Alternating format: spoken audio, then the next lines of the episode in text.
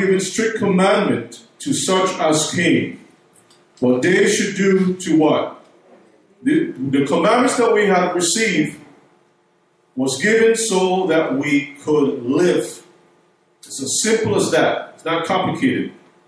Even as they came, and what they should observe to avoid punishment. Doctor gives you a recommendation, says, do this and do that. All right? And if you don't follow it, don't expect to live. All right? This is very, very simple. So I hope you all understand that. Now let's get right into our teaching. what we're talking about here is dealing with Christianity. Because many of our people don't even know why they're doing the things that they are doing. They go into these establishments, and because they see a generic word that says God, or they hear a generic term, peace and love, and so forth, be kind to your neighbor, they feel that they're welcome, and that's all that they have to do. If a man is going to get married to a wife, looking for a woman as his mate, what's the first thing that he has to do? Anyone? Huh? Yeah, definitely pray. You're right. Right about that. He prays, but he also has to examine. Right? All right, let's put it this way. I'll make it more simple. If you're going. Family origin. Family and origin. There you go. Family and origin. If you're going to buy a car, there's something called Carfax. Right? What you do is you get the papers to make sure that the car doesn't have any strange accidents happen to it. Something isn't crazy before you buy it. Because when you get it, you're stuck with it. The dealer always tell you, and they don't tell you, well, they don't really tell you directly. But when you purchase a brand new car or used car or whatever from a dealership, what they want you to do is drive off the lot first. After you sign the papers, drive off the lot. Because they know the day you leave off the lot with that, you own it. it belongs to you. So the reason why I, I started there is because, as the title says, whose cup, whose cup are what? Are you drinking from? You don't know the origin of the religion that you uh, join yourself into. What this is just a brief history behind what we call church or churchianity. Churchianity is just a slang for a Christian, Christianity, and church joined together. There's a prophecy in the book of Psalms, verses 1 to 4. It says, Oh God, why have you cast off forever? Cast, cast us off forever why doth thine anger smoke against the sheep of your pasture? So there's a question that has been asked, but there's a little bit of prophecy here that I want us to look at.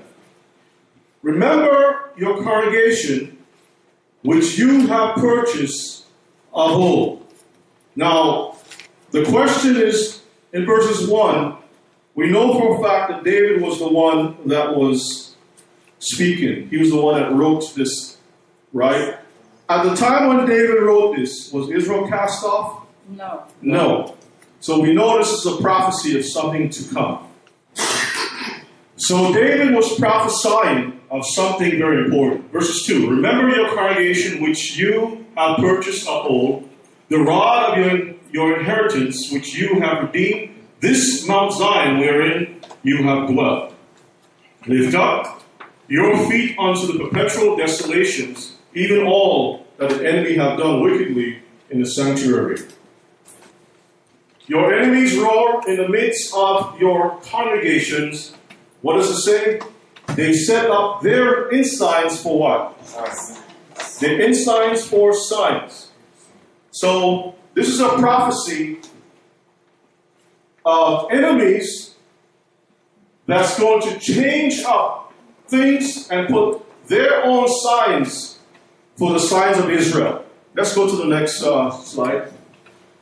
A man was famous according as he had lifted up axes upon the thick trees, but now they break down the carved work thereof at once with axes and hammers. Verse 7.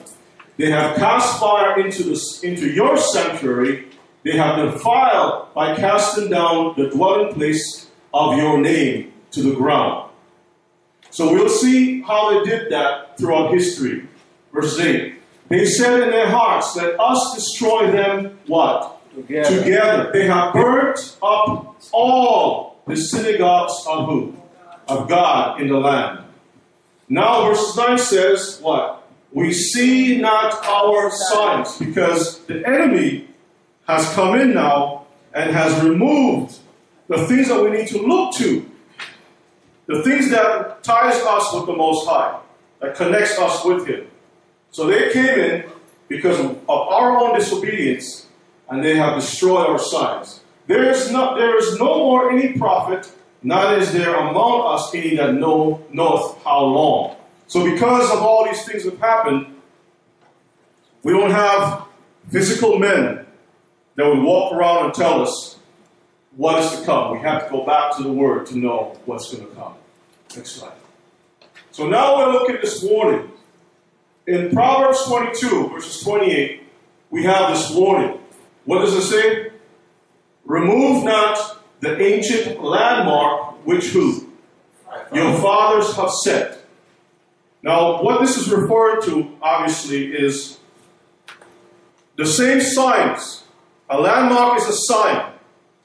The sign is the way of our forefathers, the Torah, the scriptures, the word.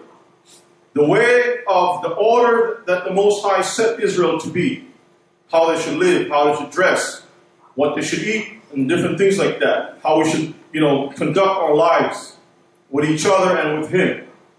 Those things have changed because the enemies came into our land and introduced other customs. In Job 24 and 2, it says, Some remove the landmarks, they violently take away what? The flocks. The fact that the landmarks have been removed, our flocks have been scattered. That's Israel. Our people have been scattered because of doctrine, have destroyed us. And feed thereof. They have taken away our food. What is the food it's referring to here? The wood. It's the word, exactly. Let's go to the next slide. In the book of First Maccabees 1 and 1, let's go there. Josh going to read for me. Let's look at some of the abominations that these heathen have done. Verse Maccabees gives us some history.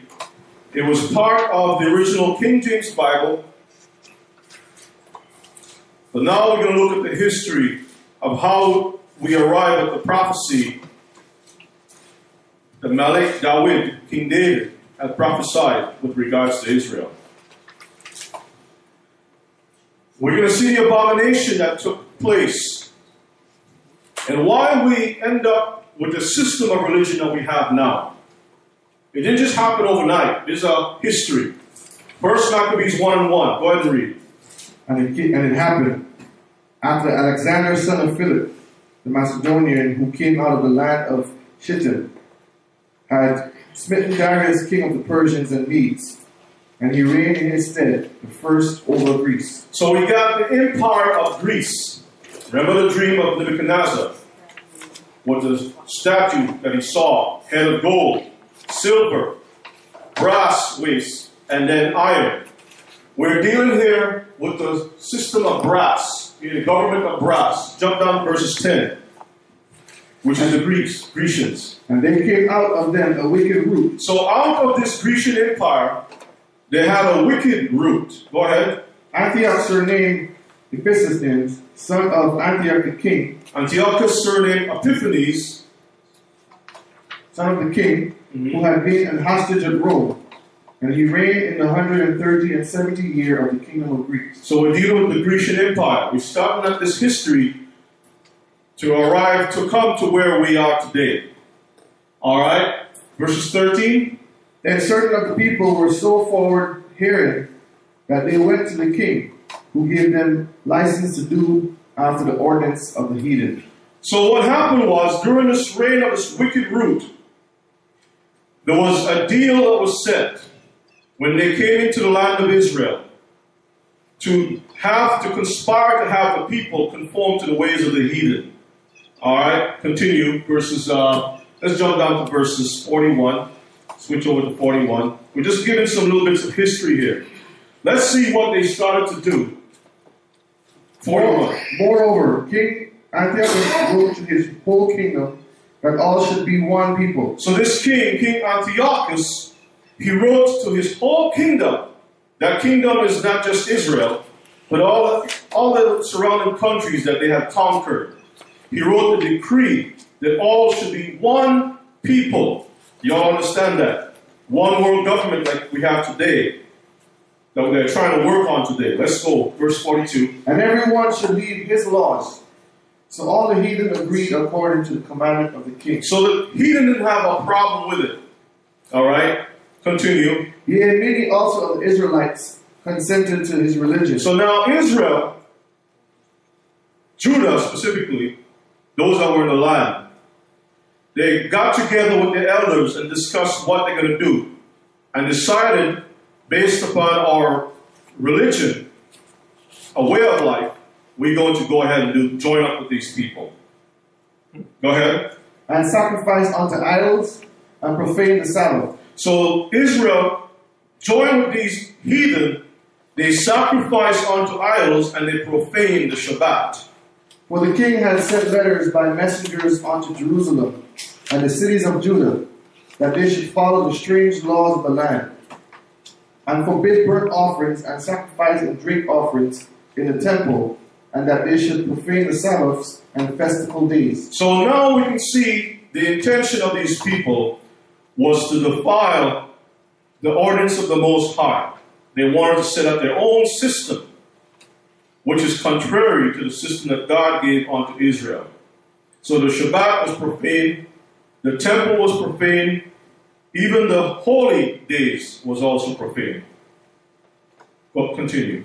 and pollute the sanctuary and holy people, set up altars and groves and chapels of idols. So they set up altars, cultic groves. That's those uh, places of witchcraft where they got together and they have these um, Wiccan um, gatherings and stuff like that. We just have Bonfires. these mhm, Bonfire. those bonfires and those different things.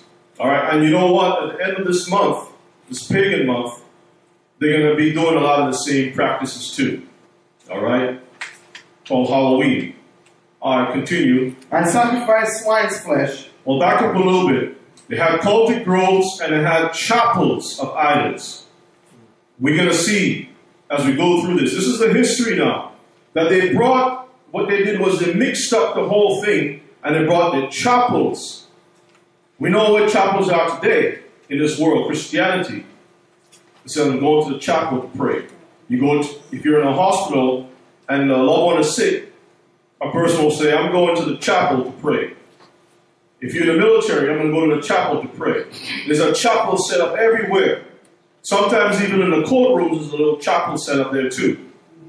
All right. So they set things up based on the pagan system. Continue reading. Sacrifice. and sacrifice sw- swine's flesh, So now the sacrifices, instead of they using the kosher sacrifices that the Most High set up, they use pork, pigs. Okay. and unclean beasts, Mm-hmm. that they should also have their children uncircumcised, and make their souls abominable with all manner of uncleanness and and uh, profanation, Profanation. to Continue. the end that they might forget the law and change all the ordinances. to the end that they might forget the law. You see, the point of them doing these things was so it can trickle down to the children. They don't focus on the adults. They know that the adults still have in the back of their minds the right practice. But if it can get them young, that's why we find in our system today a lot of media, Disney, you name it, all the different programs. That's why it's called program because it program your mind. They get your mind indoctrinated into a system. That's why they start, for example, Miley Cyrus was on Disney. All this funny stuff, cracking jokes and so forth. And then your child attaches himself to this young person, and then they follow this person as they grow and idolize them. And at a certain time, when Miley Cyrus is now an adult and starts to do her craziness, her sodomite ways, and all those different things, your child now emulates the same person. And then another generation will pass, and now sin is acceptable. Continue reading.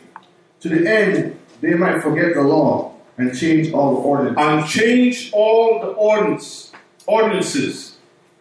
Continue. And whosoever would not do according to the commandment of the king, I want you- said, I want you to take your time in the reading. he should die.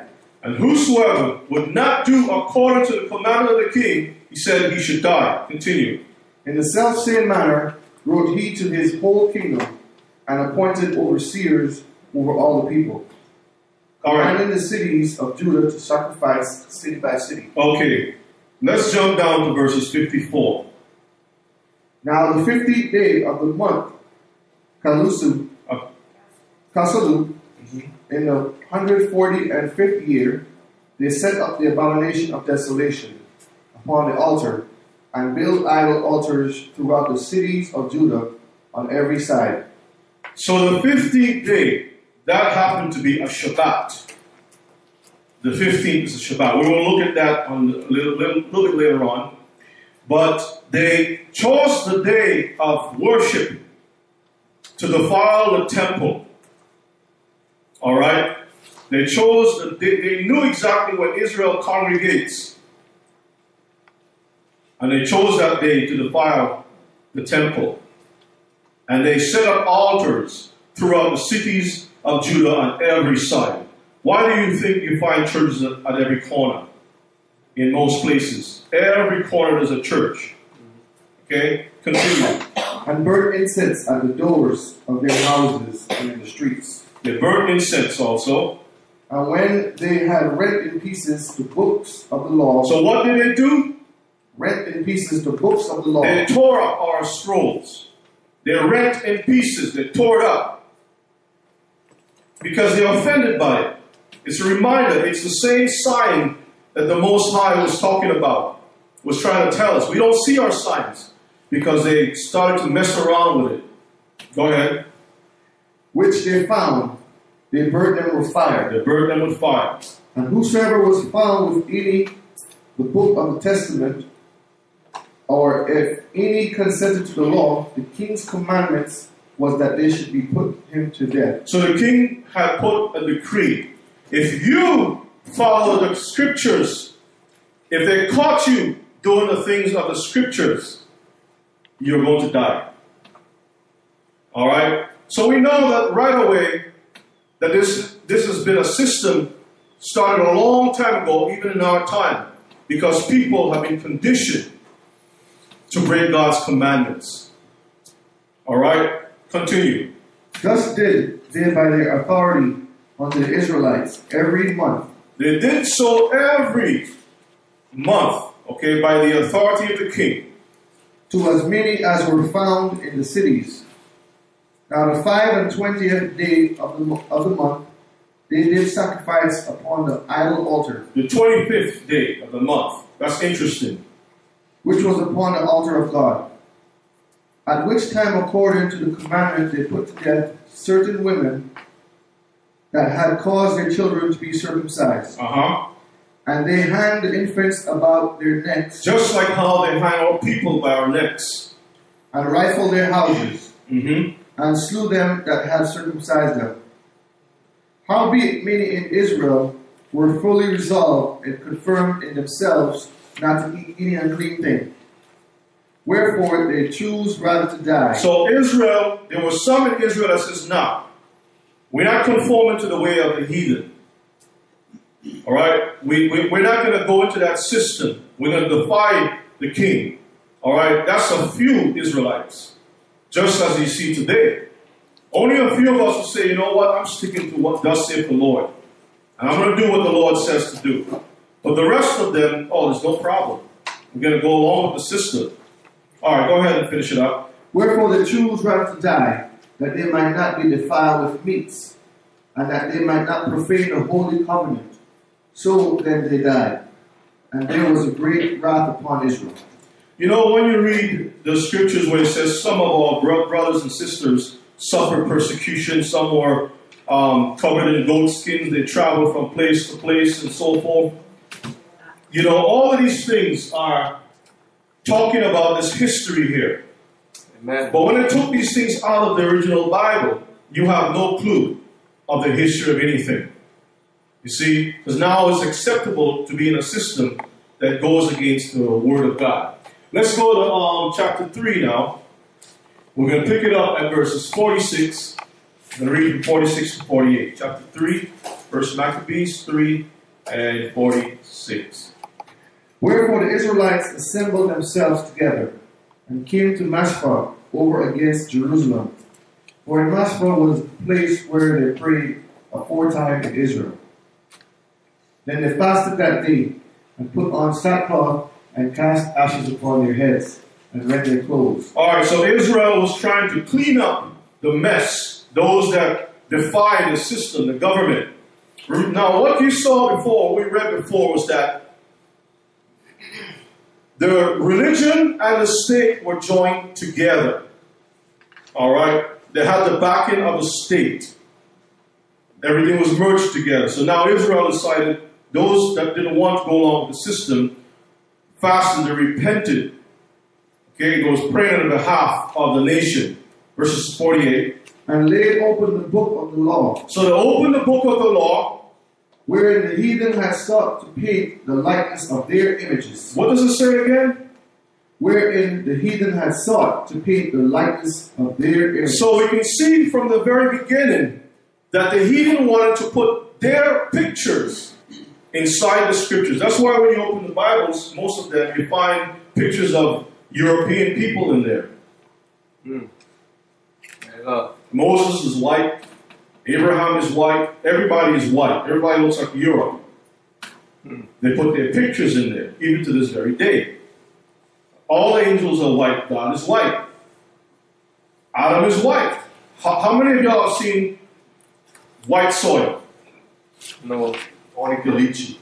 That's That's the clear. best soil. My lecture is not. Right. And the best soil, everyone knows that the best soil is top soil, dark soil. Okay? So when God made Adam, Adam came out of the ground, dark. You get all the different colors out of that, but you can't get vice versa.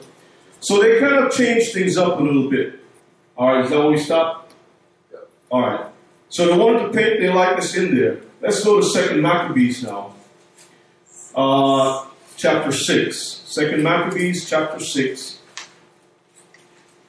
What you see over here, while we're getting that, what you see on the screen to the top, who do you think this is to the top? The picture that you see at the top is found, this is a statue found in the Vatican. The name of the statue is called St. Peter. What's the, diff- the difference between this statue and the one below?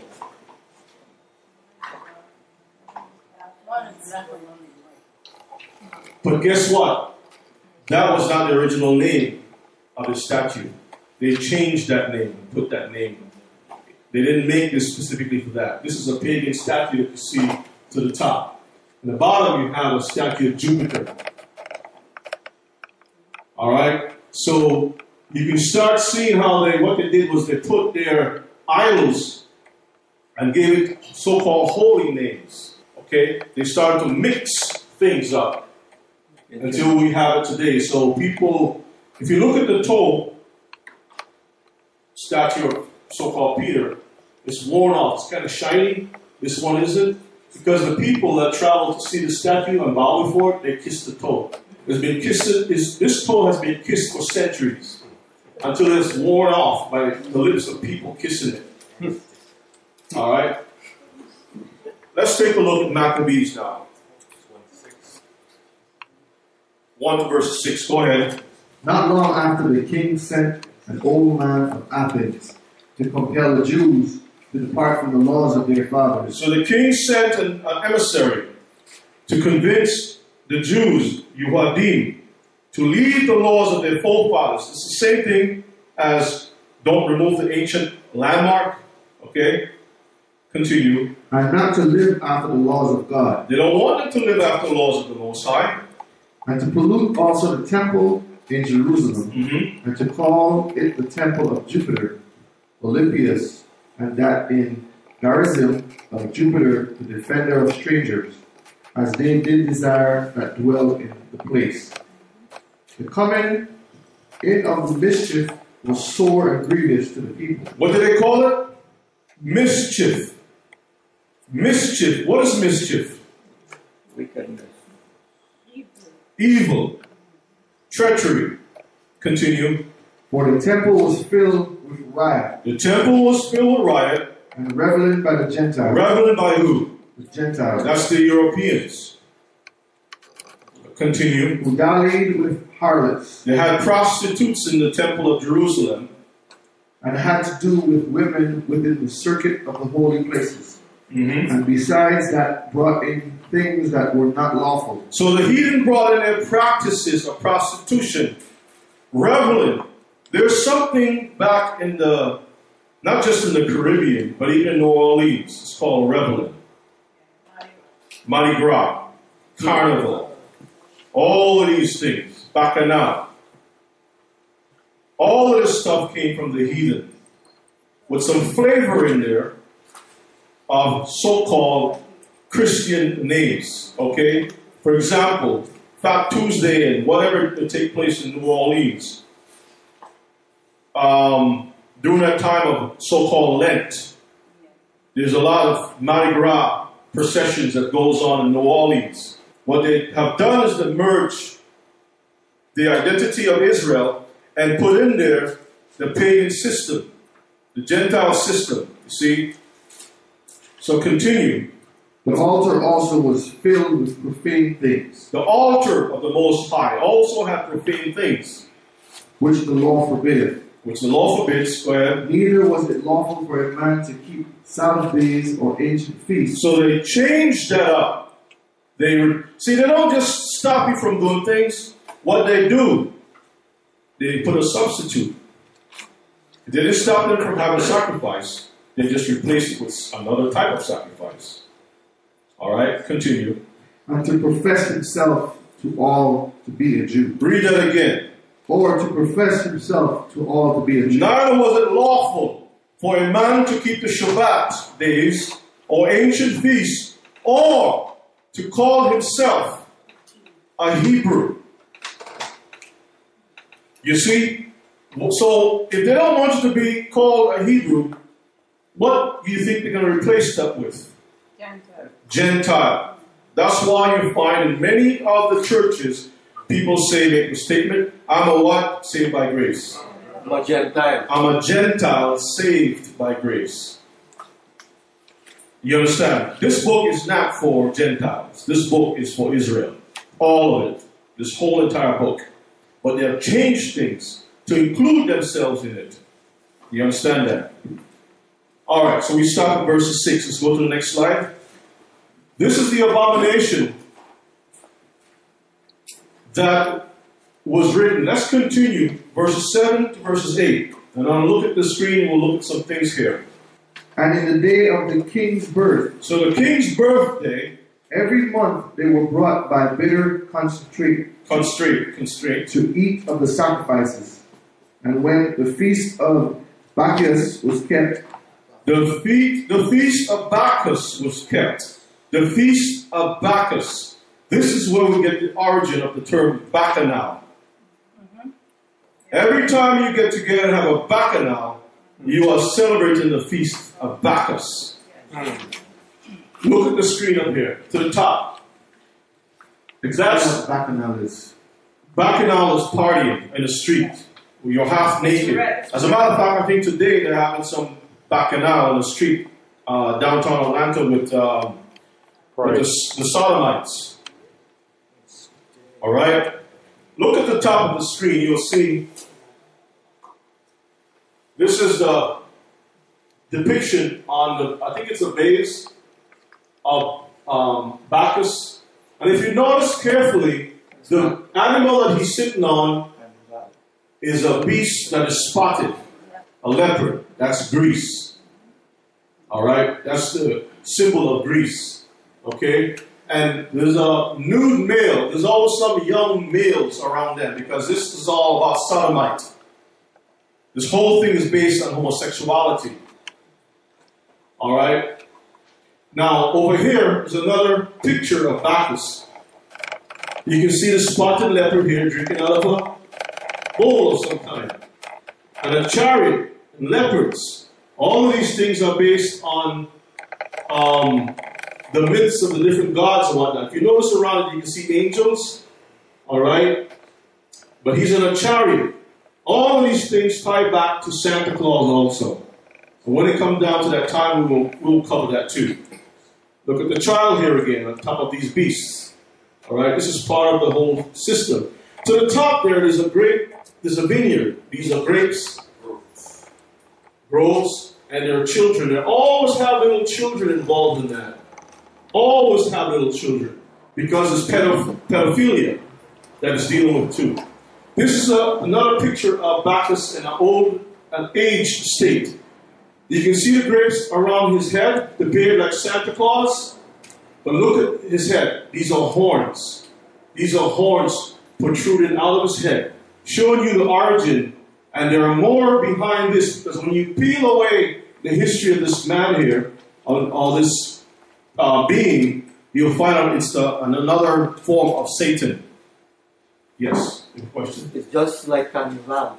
It's the same system of carnival. That's where carnival came from. But nevertheless, as you can see, the connection. He has ivy. He has uh, grapes around his head.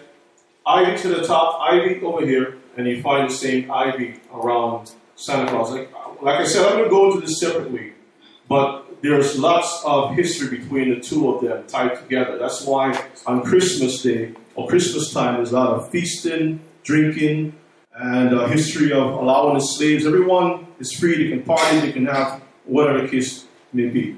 All right, and also the mistletoe and all that stuff, because that promotes a lot of um, what do you call it? Um, sexual sins.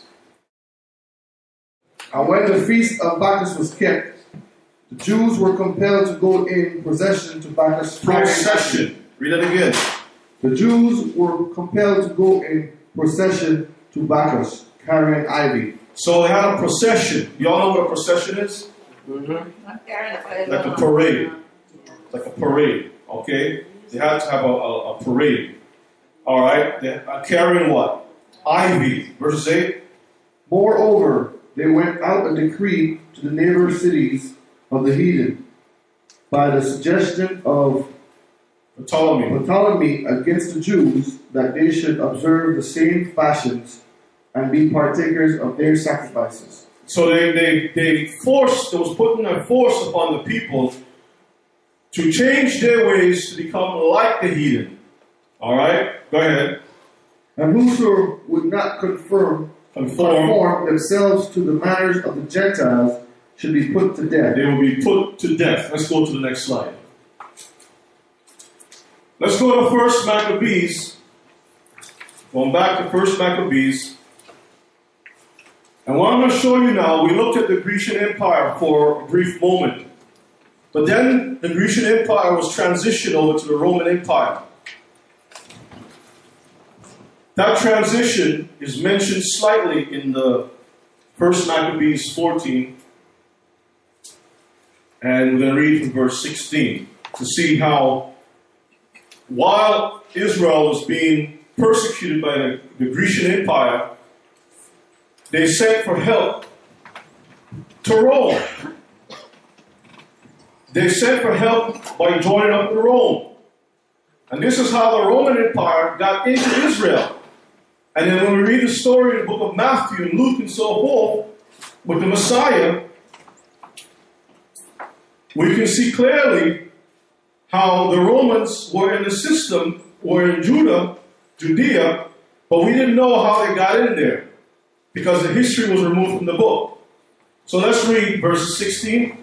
Now, when it was heard at Rome, and as far as Sparta, that Jonathan was dead, they were very sorry. Uh huh. But as soon as they heard that his brother Simon was made high priest in his stead, and rule the country and the cities therein, they wrote unto him in tables of brass to renew the friendship and league which they had made with Judas and Jonathan, his brethren, which writings were read before the congregation at Jerusalem. And this is the copy of the letter that the Macedonians sent. The rulers of the Macedonian with the city unto Simon the high priest and the elders and priests and res- reside And the residue. residue of the people of the Jews, our brethren, send greeting. All right, let me just wrap this up and tell you what this is referring to. They sent letters to Rome. Okay? They had a, communi- a communication between Rome when they heard of Jonathan. Now, what happened was the book of Maccabees is a story about some priests, a family of priests who fought against the Grecian people, okay, to preserve the sanctity of the temple. They had a, a, a revolt against the Grecian Empire. So during the, the course of the wars and the battles and so forth, one of the brothers had died, and the letters went back and forth uh, to them uh, with regards to a league or a, a contract between Rome and themselves. Now, interesting enough, the Lacedaemonians uh, are also known as the Spartans. And when you dig into the history of these Spartans, there are some history that connects the tribe of Dan with the Spartans. Okay? The tribe of Dan traveled up to that area. That's why it says brethren. All right? Let's jump down to verses 24. After this, Simon sent Demetrius to Rome with the great shield of gold of the thousand pound weight to confirm the league with them. Okay, so they had a league between Rome. This is how Rome got into the picture because you'll see that uh, when we go through this teaching today, we will see how Rome connects back to the churchianity that we have today. Let's go to verse 38. King Demetrius also confirmed him in the high priesthood according to those things, and made him one of his friends, and honored him with great honor. For he had heard say that Romans had called the Jews their friends, and confederates and brethren. So the Romans, the Romans had called the Jews their friends and confederates and brethren. How is that? It's based on the history that I just mentioned. That the tribe of Dan actually traveled. They were, because Dan dealt with ships also. They was into the uh, shipping trade. When you read throughout some of the history, even in the scriptures, I I'm not going to get into that right now. They made some alliance with Javan, Javan. Okay, that's that Italian or that region of Italy. They made some arrangements with them and was traveling back and forth until eventually they ended up um, migrating in that area. Okay, some of them. So the, the history about the Romans is a very interesting history because it shows that the Romans were not really originally um, part of that place called Italy. Okay, Edomites also got into Rome, but the Spartans in particular became part of the Roman Empire later on. That's another story. We'll leave that at that. All right. So um, do we stop? Okay. So let's move on. So right here you can see on the slide pictures of the Roman Empire now, how they dressed and how they got into the whole picture. We transitioned from the Greece into the Roman Empire. Let's go to the next slide. Now let's take a look at the word church. This is very important. Because now we're going to go into the history. I give you a little bit, but now we're going to go into the church, the whole church thing. All right. uh, uh, Josh, read for me, please. Second, it is the opinion of other scholars that the word church does not trace its roots from the Greek word Kurikon. Kurikon. kurikon at all, but rather was borrowed from the ancient Druids of the Anglo-Saxons. They contained that the word They church, contend. they contend that the word church derives from the Anglo-Saxon root seer, Circuit. Circe. Circe mm-hmm. was the goddess daughter of Helios, another name for the sun deity. So the word church that was used to translate the people of Israel, or the gathering, came from a druid or cult, a set of people that practiced witchcraft and paganism. And they took that word and they applied it. The word is the name of a goddess, a sun goddess. Okay, continue reading. The word circuit is related to circus. The word circuit is related to circus. That explains why when you go to church, it's more like a circus than anything else. Because there's a lot of entertainment that goes on to make the people laugh, cry, and all kinds of different things in there. All right, there's a show that goes on. You see? Continue reading. Circle, Circle. circuit, and circulate. Uh huh. From whence comes the word kirk? The circle because the oldest Druid temples were circle in circular in form. Uh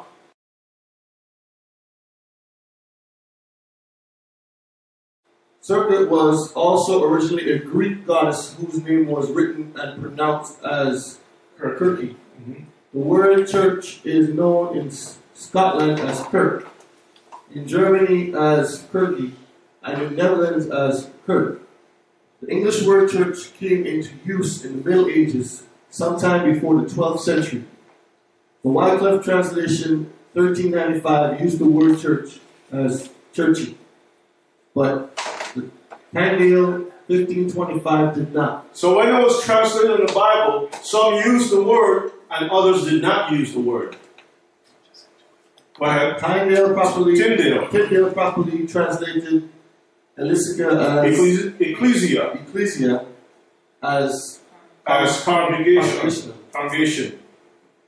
Continue. He used the word church as churchy only twice in Acts 14:13 and 1937, both of which refer to buildings connecting to idol worship. You see, so when he used the word in his translation, he made it very clear that the word was connected to idol worship based on Acts 14 and 13. All right, so when you look at that, you can see that the history behind it, church was not a good thing. It came out from paganism. Let's continue. Mother Church. So now we're looking at the mother church because there's a beginning, there's a mother. All right, go ahead and read. The Universal Church. The term is most often used among Roman Catholics as the Holy Mother Church or Sancta Maria Ecclesia, which is Latin. It is used as designating the whole Christian church or all Christianity collectively. Let's look at that carefully. The term universal church, the word universal means Catholic, or Catholic means universal. That means that this Catholic church says that it's the mother of all Christian religions.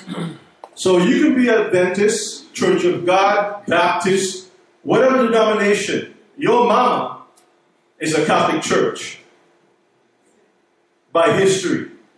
That's it. Okay? The Roman Catholic Church. The Roman Catholic Church is thought to, by some to be the mother church of the Protestant Mm-hmm. and other churches that broke away from it over time. That broke away from Mama's house over time. Go ahead.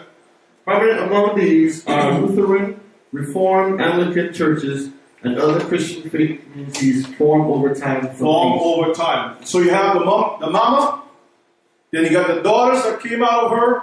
They have their own little children, make more little girls, more girls, more girls, and it's spread around. So they have all these little daughter daughter churches till where it is today.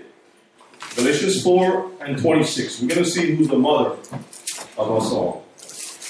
But Jerusalem, which is above, is free, which is the mother of us all. Where Jerusalem, Jerusalem, which is above, is free and is the mother of us all. Do you understand that? So it's very clear where our focus should be. That's why we face Jerusalem and pray also. This is a seal in stone, okay, in the Vatican. And it's in Latin, as you can see here, the papal symbol to the top. It says, Most Holy Lateran Church of all the churches in the city and the where? World. The world. This is what's written here, in, in Latin here. All right? It says, Of all churches in the city and the world, the mother and head. So it's in Latin, so you don't understand what it's trying to tell you, but it tells you right here that she is the mama for all churches. All of them. This is a book that we'll look at, um, some excerpts from this book that gives you a good history of many things pertaining to what we're talking about here.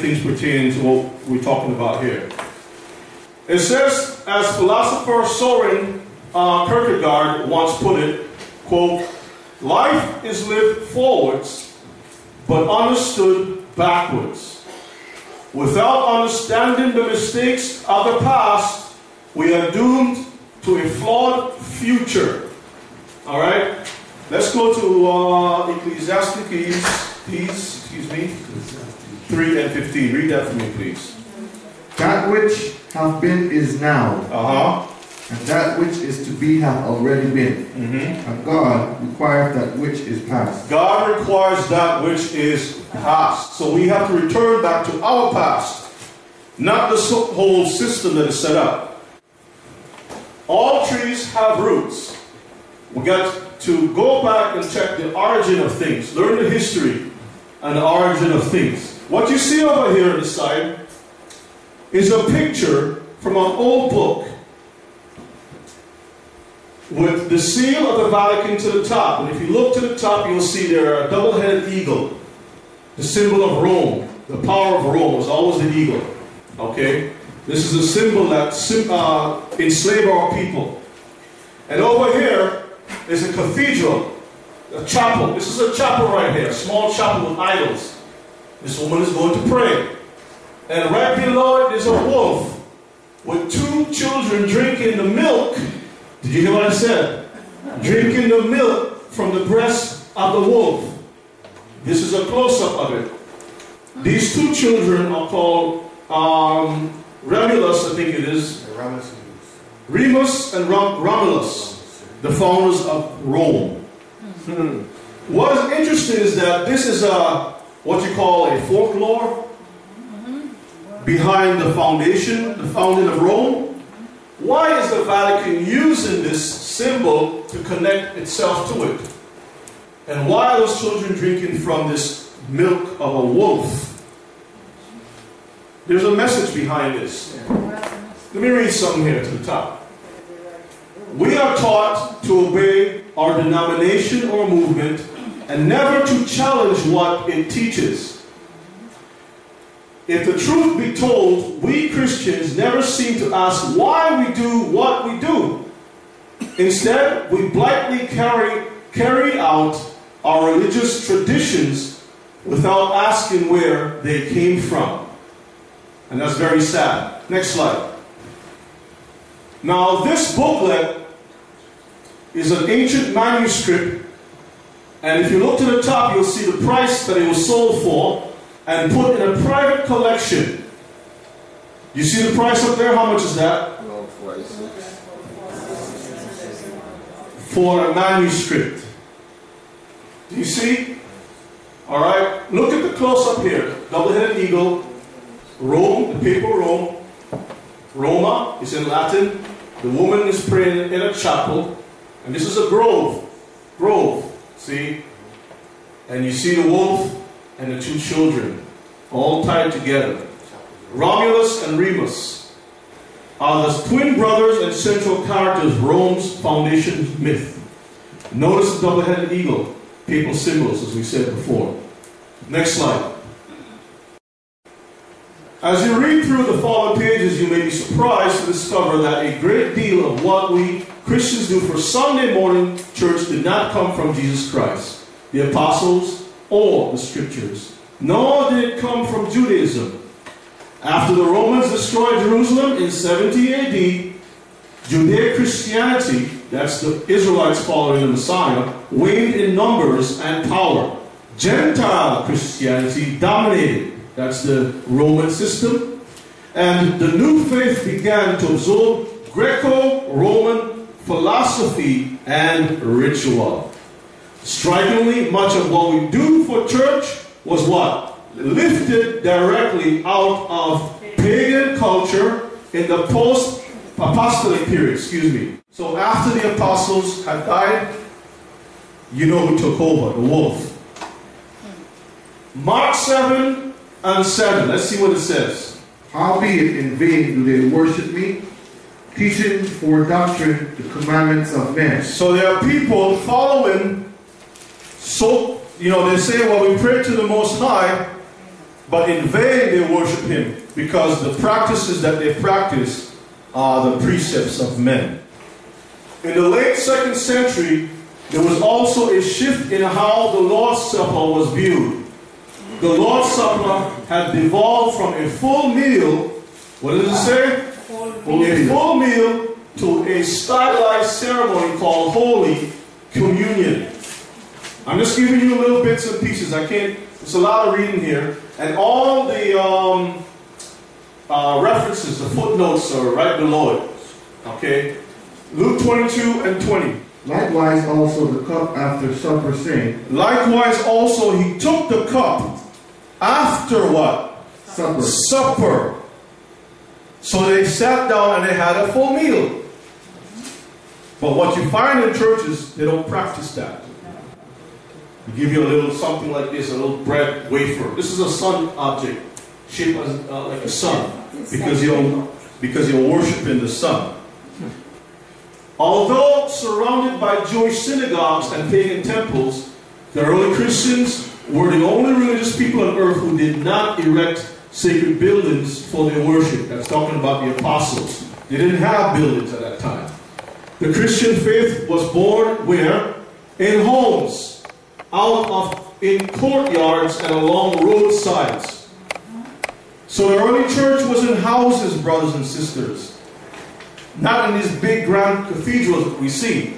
For the first three centuries, the Christians did not have any special buildings.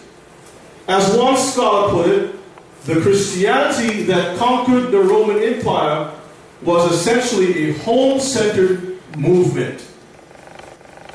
The people, not the building, was called the, the congregation. Let's go to Ephesians 2.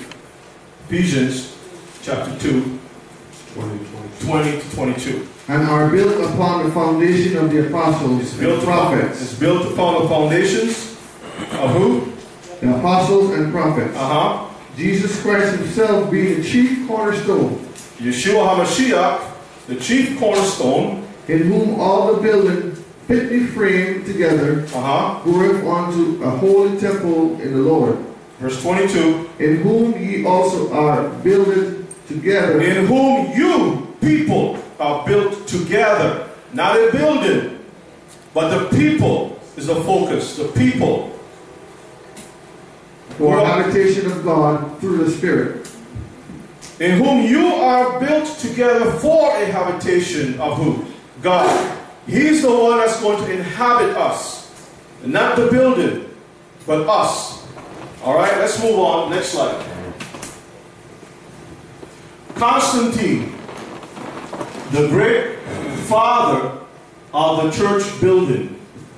This is a, a bust of Constantine.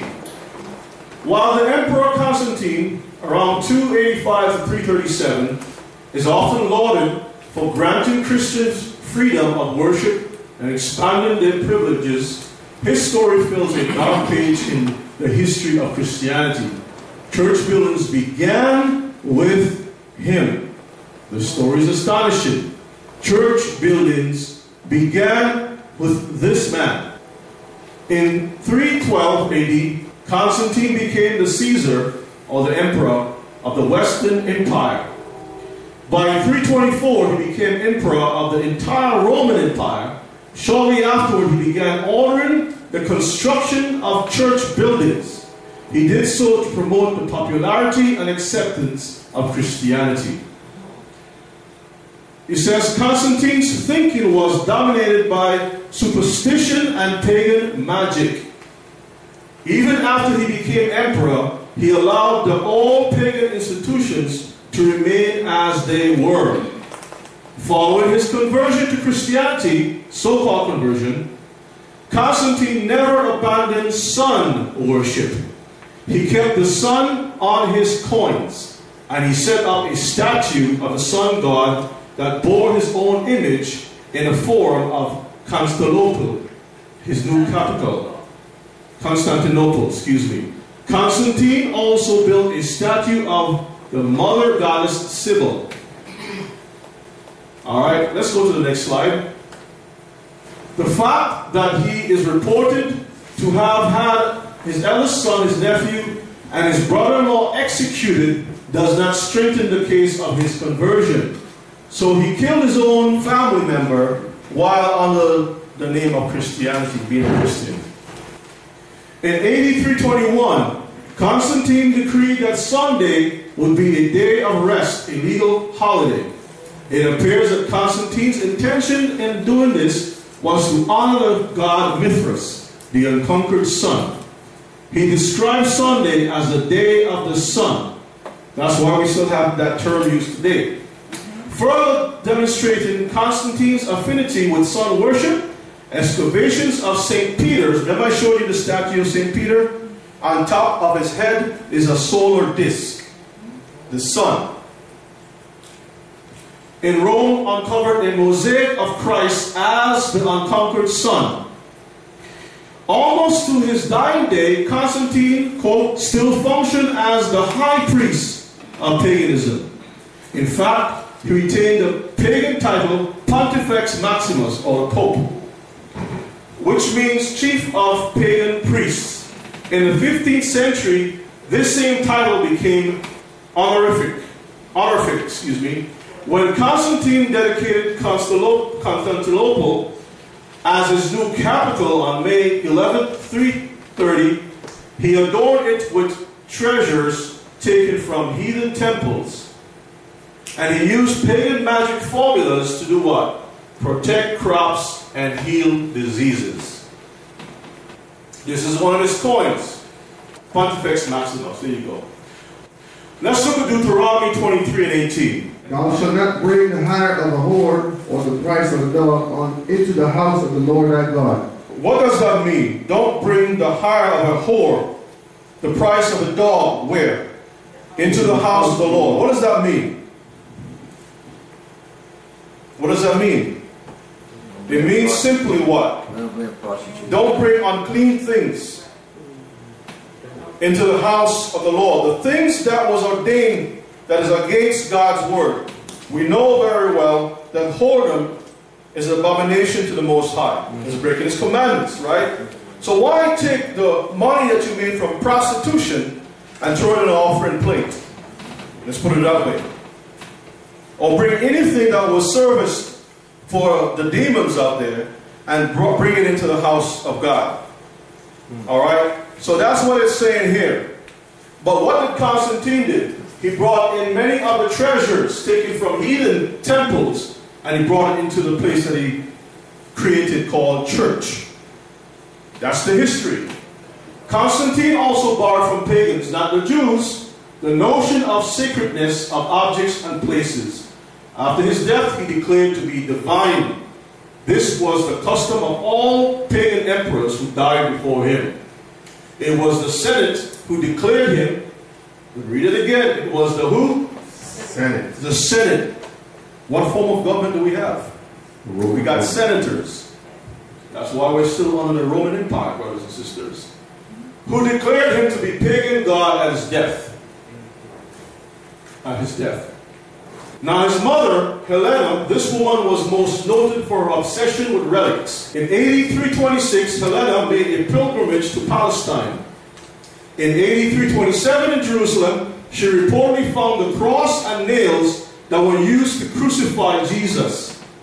It is reported that Constantine promoted the idea that the bits of wood that came from Christ's cross possess spiritual powers. That's why you find these pastors having these things for sale, different things that they're selling, crosses, Cross. and he got power. He's going to pray over this cloth and give it to you, and all kind of different things. This is where they get that from. This is a shrine of uh, Constantine's mom, his mother. She's deified as a goddess. All right. She's supposed to be Mary. She's called Saint Helena.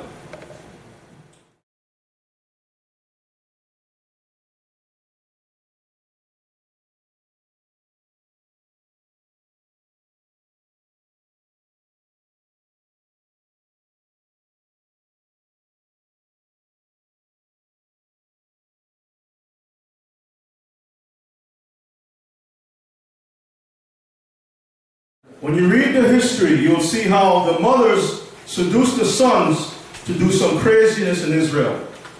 All right, these wicked mothers.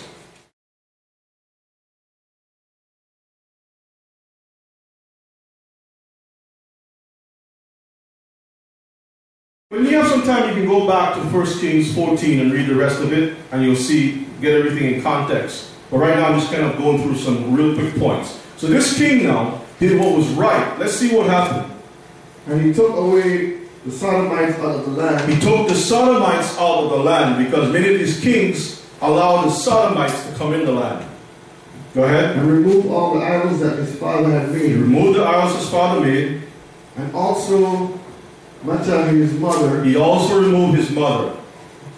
even her he removed from being queen, Why did he remove her from being queen? Because she had made an idol in a grove, In the grove, she made an idol. and Asa destroyed her idol and burned it by the brook Okay. Kidron. So we can see the history of destroying the wickedness out of Israel. But you can see with Constantine how Constantine and his mother got together and set up this whole wicked religion called Christianity. They were the ones involved. And history has it that the story of Nimrod, when you read behind the scenes with history, Nimrod's mother was the influence and power behind the man Nimrod, who set up the first one world system of, of worship. Her name was called Semiramis. Okay? Alright. And, and legend has it, I'm not sure, I didn't confirm it, that these two had relations with each other, like husband and wife. Same thing with Nimrod. Nimrod did the same thing with his mother. She, he was married to his mother, and he got killed for that. Okay? All right, let's go to the next slide. Let's go to the next slide. Let's look at graveyards. You ever wonder? Remember the question was asked, why certain things are the way it's set up? How come there's graveyards by the churches? How come you pass a church, you see a graveyard? Isn't that kind of odd when you see those things? Let's see what it says here. Graveyards were usually established at the same time as what? The building. So it wasn't like after somebody died, you put it. You had part of the planning to put a graveyard. Of the relevant place of worship, which can date back to the 8th and 14th centuries. That means that the disciples didn't practice that. All right, these are later things. And were often used by those families who could not afford to be buried inside or beneath the place of worship itself. The place of worship is supposed to be set apart, consecrated unto the Most High. Amen. The dead defiles the place of worship. Amen. But these people set up a system where the dead can be beneath the place of worship itself. That means to say, when you go to some of these churches, these old churches, you don't even know what's below you when you have in service.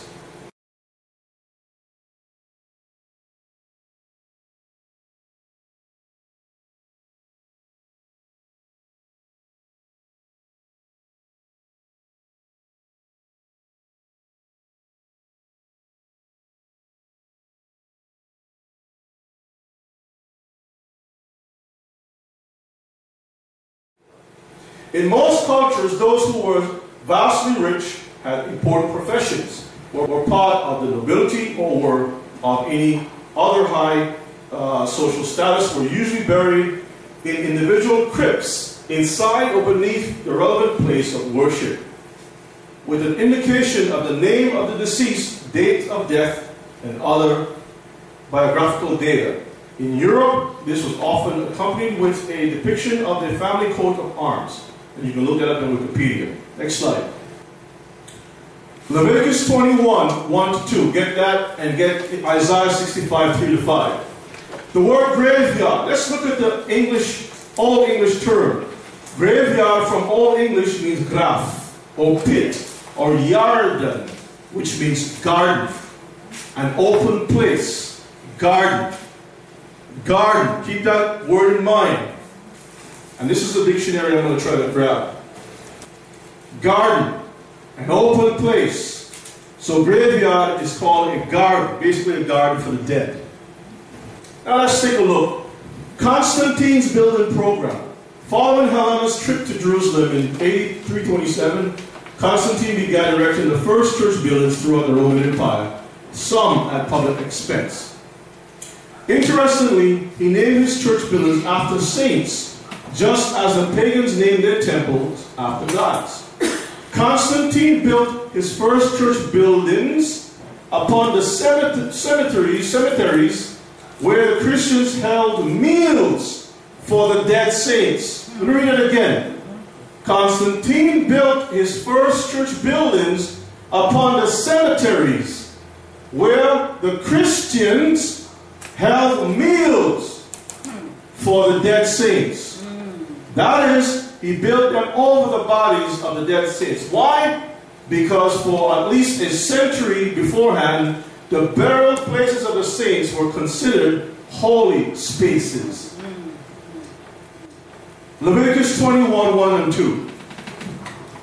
And the Lord said unto Moses, Uh huh. Speak unto the priests, the son of Aaron, and say unto them, Now, the priests are supposed to be the ones operating the church business.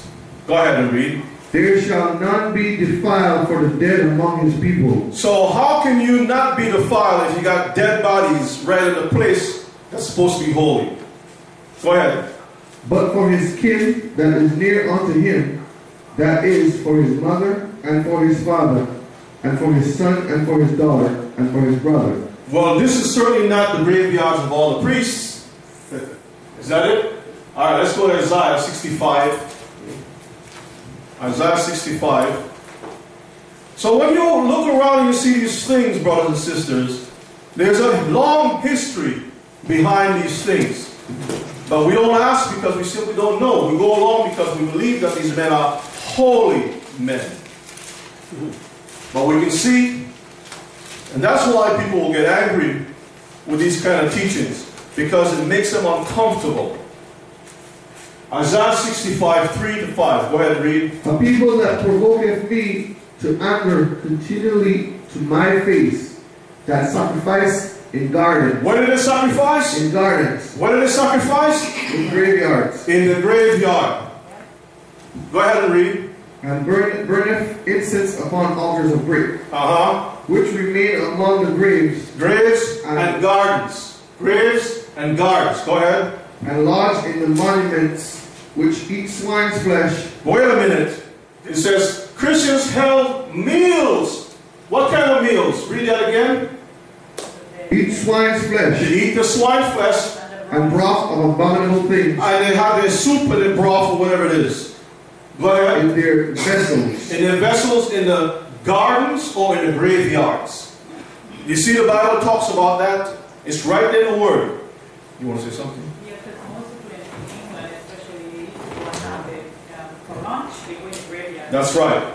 For, for lunch, they go in the graveyard and have a, a, um, a picnic, basically. Go ahead and read. Which say, Stand by thyself, come not near to me, for I am holier than thou. So they say, oh, we're holy, we're doing a good thing, righteous thing. These are a smoke in my nose. So these people perform these wicked witchcraft ceremonies and they come before God and says, we are holy. But God says this is what? A smoke in my He's nose. burning his nose. A fire that burneth all day. He hates it. You see that? But this is what we go to. Church. All this foolishness is an abomination to the Most High. Next slide. Exploring the first church buildings. Constantine even decorated new church buildings with pagan art. He also uh, favored it because of his fascination with sun worship Basilicas were, were designed so that the sun fell upon the speaker as he faced the congregation. Like the temples of the Greeks and Romans, the Christian basilicas were built as a facade of facade, facade front facing east. So you can see that's why when you go to churches, you see a sun symbol that will cast the light down on the person speaking to present themselves as if they are gods. Hmm.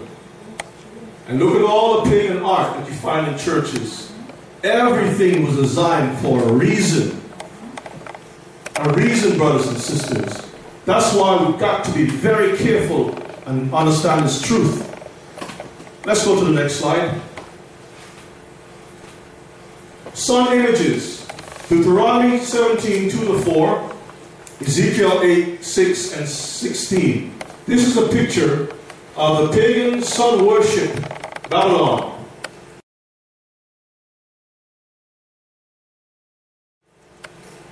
Being deified, and people worshiping the sun. Okay?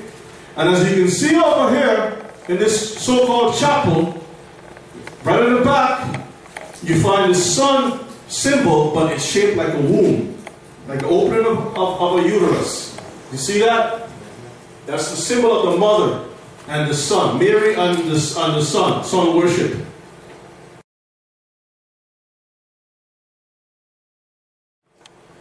Okay, as you can see over here too, the mother and the son, with the symbols of the sons around their head is raised. Sun images, Deuteronomy.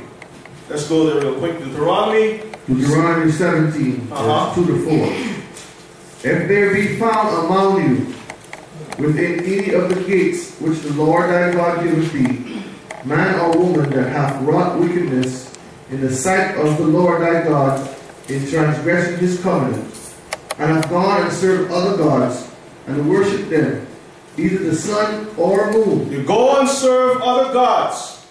No matter if you're a man or male or female. Sun and moon, go ahead. or any of the hosts of heaven, Uh-huh. which I have not commanded, God did not command this foolishness that you see on the screen. Go ahead. and it be told thee that thou hast heard of it, and inquire diligently, and behold, it be true, and the, and the thing certain, that such abomination is wrought in Israel. So you see, God gives us instructions to check things out and make sure it's correct. So you won't be transgressing against Him. Verse 5, read verse 5. Then shalt thou bring forth that man or that woman which have committed that wicked thing unto thy gates, even that man or that woman, and shalt stone them with stones till they die. Boy, I tell you, if, if, if we was in Israel right now, there'll be a lot of dead people. I'll be I'll probably be one of them with the stones too. All right, a lot of heads will be busted. Let's go to Ezekiel 8, verse 6. A lot of busted heads. Ezekiel 8 and 6.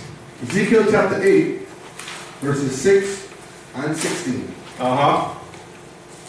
Ezekiel He 8. said, Furthermore unto me, Son of man, So God, God is speaking to Ezekiel to reveal certain crimes that were committed in Israel. Seest thou what thou do? Mm-hmm. Even the great abomination that the house of Israel committed here, that So- I should go far off from my sanctuary, So Israel is doing some wicked things that God says, I gotta leave the sanctuary. I can't stick around here. This is too much for me to deal with. He says that I should depart far off from my sanctuary. Go ahead. but turn thee yet again, and thou shalt see greater abominations. Look one more time, you can see some greater abominations. Verse 16. And he brought me into the inner court of the Lord's house. Of whose house? The Lord's house. When they call the churches the Lord's house, read on. And behold, at the door of the temple of the Lord, Even in the door of the temple of the Lord, between the porch between the altar, porch and the altar, were about five and twenty men 25 men like Christmas, 25th day. with their backs toward the temple of the Lord, Uh huh. and their faces towards the east. Their faces toward the east. Where does the sun rise from? The east The east. Why do we have early sunrise worship? to worship the sun. To worship the sun. Go ahead. And they worship the sun toward the east. They worship the sun towards the east. Next slide. This is the Pope, the current Pope. What does he have up in his hand? The The sun. sun. You can't tell me that these people that are worshiping the same abominations God says is abomination to him. Look at the altar. Look at these guys bowing at the lifting up of the sun. Do you see that? Yeah. Next slide. There goes a shrine with Mary with the sun in the middle of her heart and a Muslim symbol right below her because Islam came out from the Vatican. And most people don't know that. That's a class by itself. There goes this the cross. The cross of the so-called Jesus is smaller than the mother because it's all about worshiping the wicked mother versus the, the, the son himself. Now, this is a picture. We'll, we can look at that later on if we have some time. You see this guy right here? That's Pastor Bryce of the Seventh day Adventist Church, bowing before the Pope, bringing gifts to the Pope, Pope John Paul II. It's on YouTube. You can look at it. This guy is calling the Pope Your Holiness. Adventist Church. Do you know that this current Pope, the one we looked at just a minute ago, go back. This Pope, his brother, is a Seventh day Adventist minister.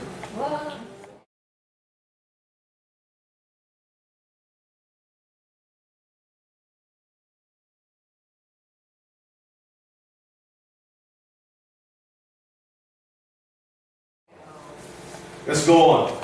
Back. He's a Jesuit. And they're all Jesuits. Yes. Go back, go forward. All right, let's take a look at some of these things. You can see um, Helena right above here. Remember, Constantine had his mother erected? If you go back, remember you see this picture with Yeah. Constantine's mom? Yeah. That's her right up there. And she's hovering over the Pope's seat, the chair. Right? Look how these guys prostrate themselves before all this wickedness. In front of the altar stood the bishop's chair. which was called cathedra. The term ex cathedra is derived from this chair. Ex cathedra means from the throne. The bishop's chair or the throne, as it is called, was the biggest and most elaborate seat in the building. It replaced the seat of the judge in the Roman basilica, and it was surrounded by two rows of chairs reserved for the elders. The sermon was preached from the bishop's chair. That's why when you go to churches, you see a big old chair in the front, and you wonder, well, well maybe you never ask yourself, but this is the history. They borrowed that from paganism. Let's go to the next slide. It was a custom of the Roman emperors to have lights carried before them whenever they appeared in public. The lights were accompanied by a basin of fire filled with aromatic spices. Taking his cue from this custom, Constantine introduced candles and burning of incense as part of the church service, and they were brought in when the clergy entered the room. All these features were borrowed from Greco-Roman culture and carried straight into the Christian church.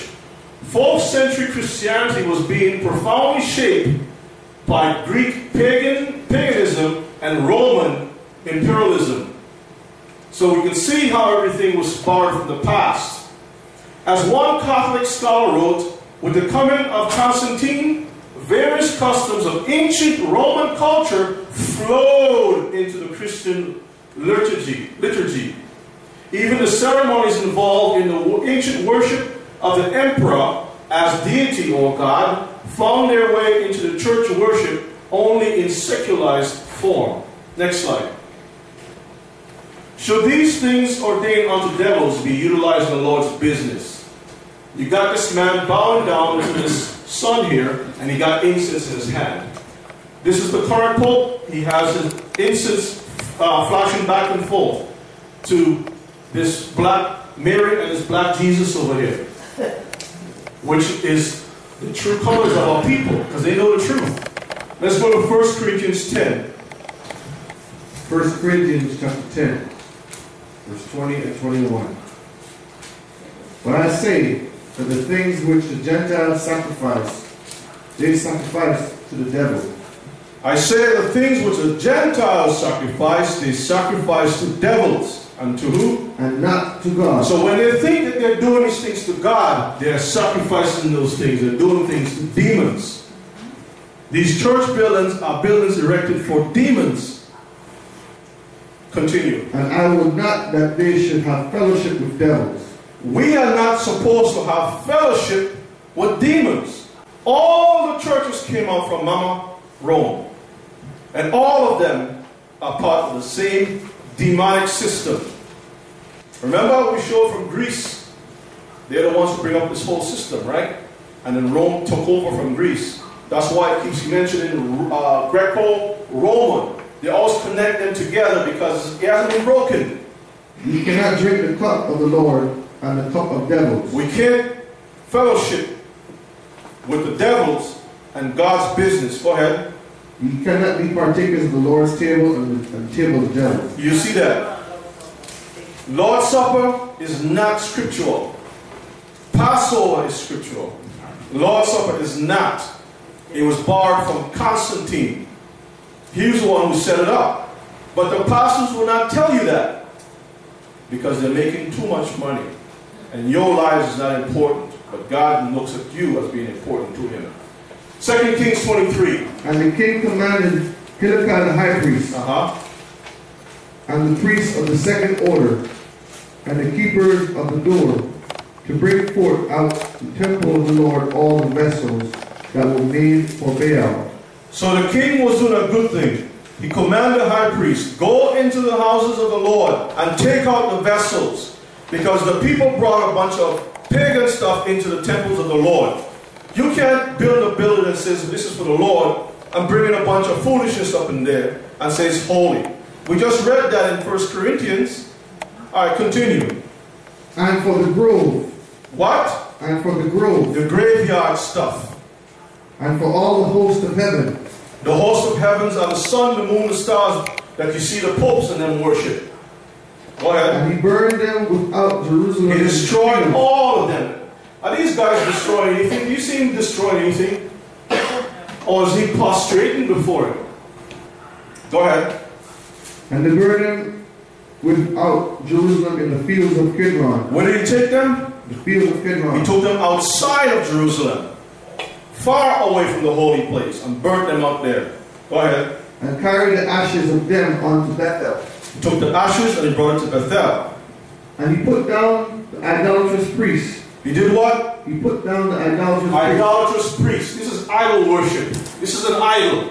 He put these knuckleheads, these bald heads down. whom the kings of Judah had ordained to burn incense. The in kings of Judah, wasn't Constantine a king? Wasn't he practicing the same paganism? Go ahead. in the place of the cities of Judah, and in the place round about Jerusalem. Them also did them also that burn incense unto Baal to the sun, and to the moon, and to the plan- planets, and to all the host of heaven. Let me read that. He says, And those also who burn incense to Baal, this is what these guys are doing, to the sun, to the moon, and to the planets. These guys are burning these things to Baal. And he brought out the grove from the house of the Lord, without Jerusalem, unto the brook Kidron, and burnt it at the brook Kidron. Now, it says groves in the English translation, but it's actually Ashereth pole. Ashereth is where we have the term Easter from. Easter comes from Ashereth. These are just variations of the words. All right, go ahead. and stamped it small to powder, You made it into powder. and cast the powder thereof upon the graves of the children of the people. He cast it upon the same ones who set up this foolishness. This is the fire. It's going to be on your graves. In other words, you guys are going to pay for this judgment on you all. Okay? Jeremiah 7. Verses 8 to 10.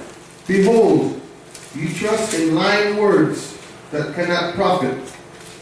Will ye steal, murder, and commit adultery, and swear falsely, and burn incense unto Baal? You trust in lying words. Who's the one giving the lying words? These guys right over here, called pastors, priests, and so forth, bishops. They're lying to the people.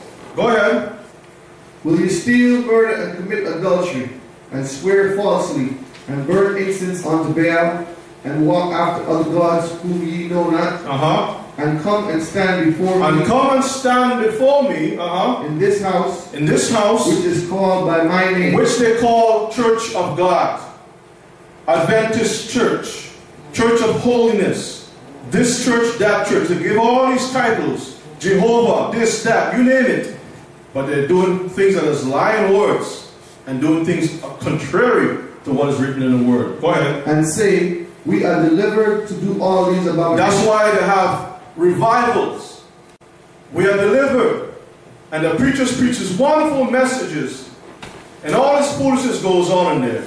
But it's not of the Lord. Is this house, which is called by my name, become a den of robbers in your eyes? Behold, even I have seen it, saith the Lord. All right. But you can see clearly, brothers and sisters, something is wrong. Something is wrong with the water that we've been drinking from. The stream is polluted.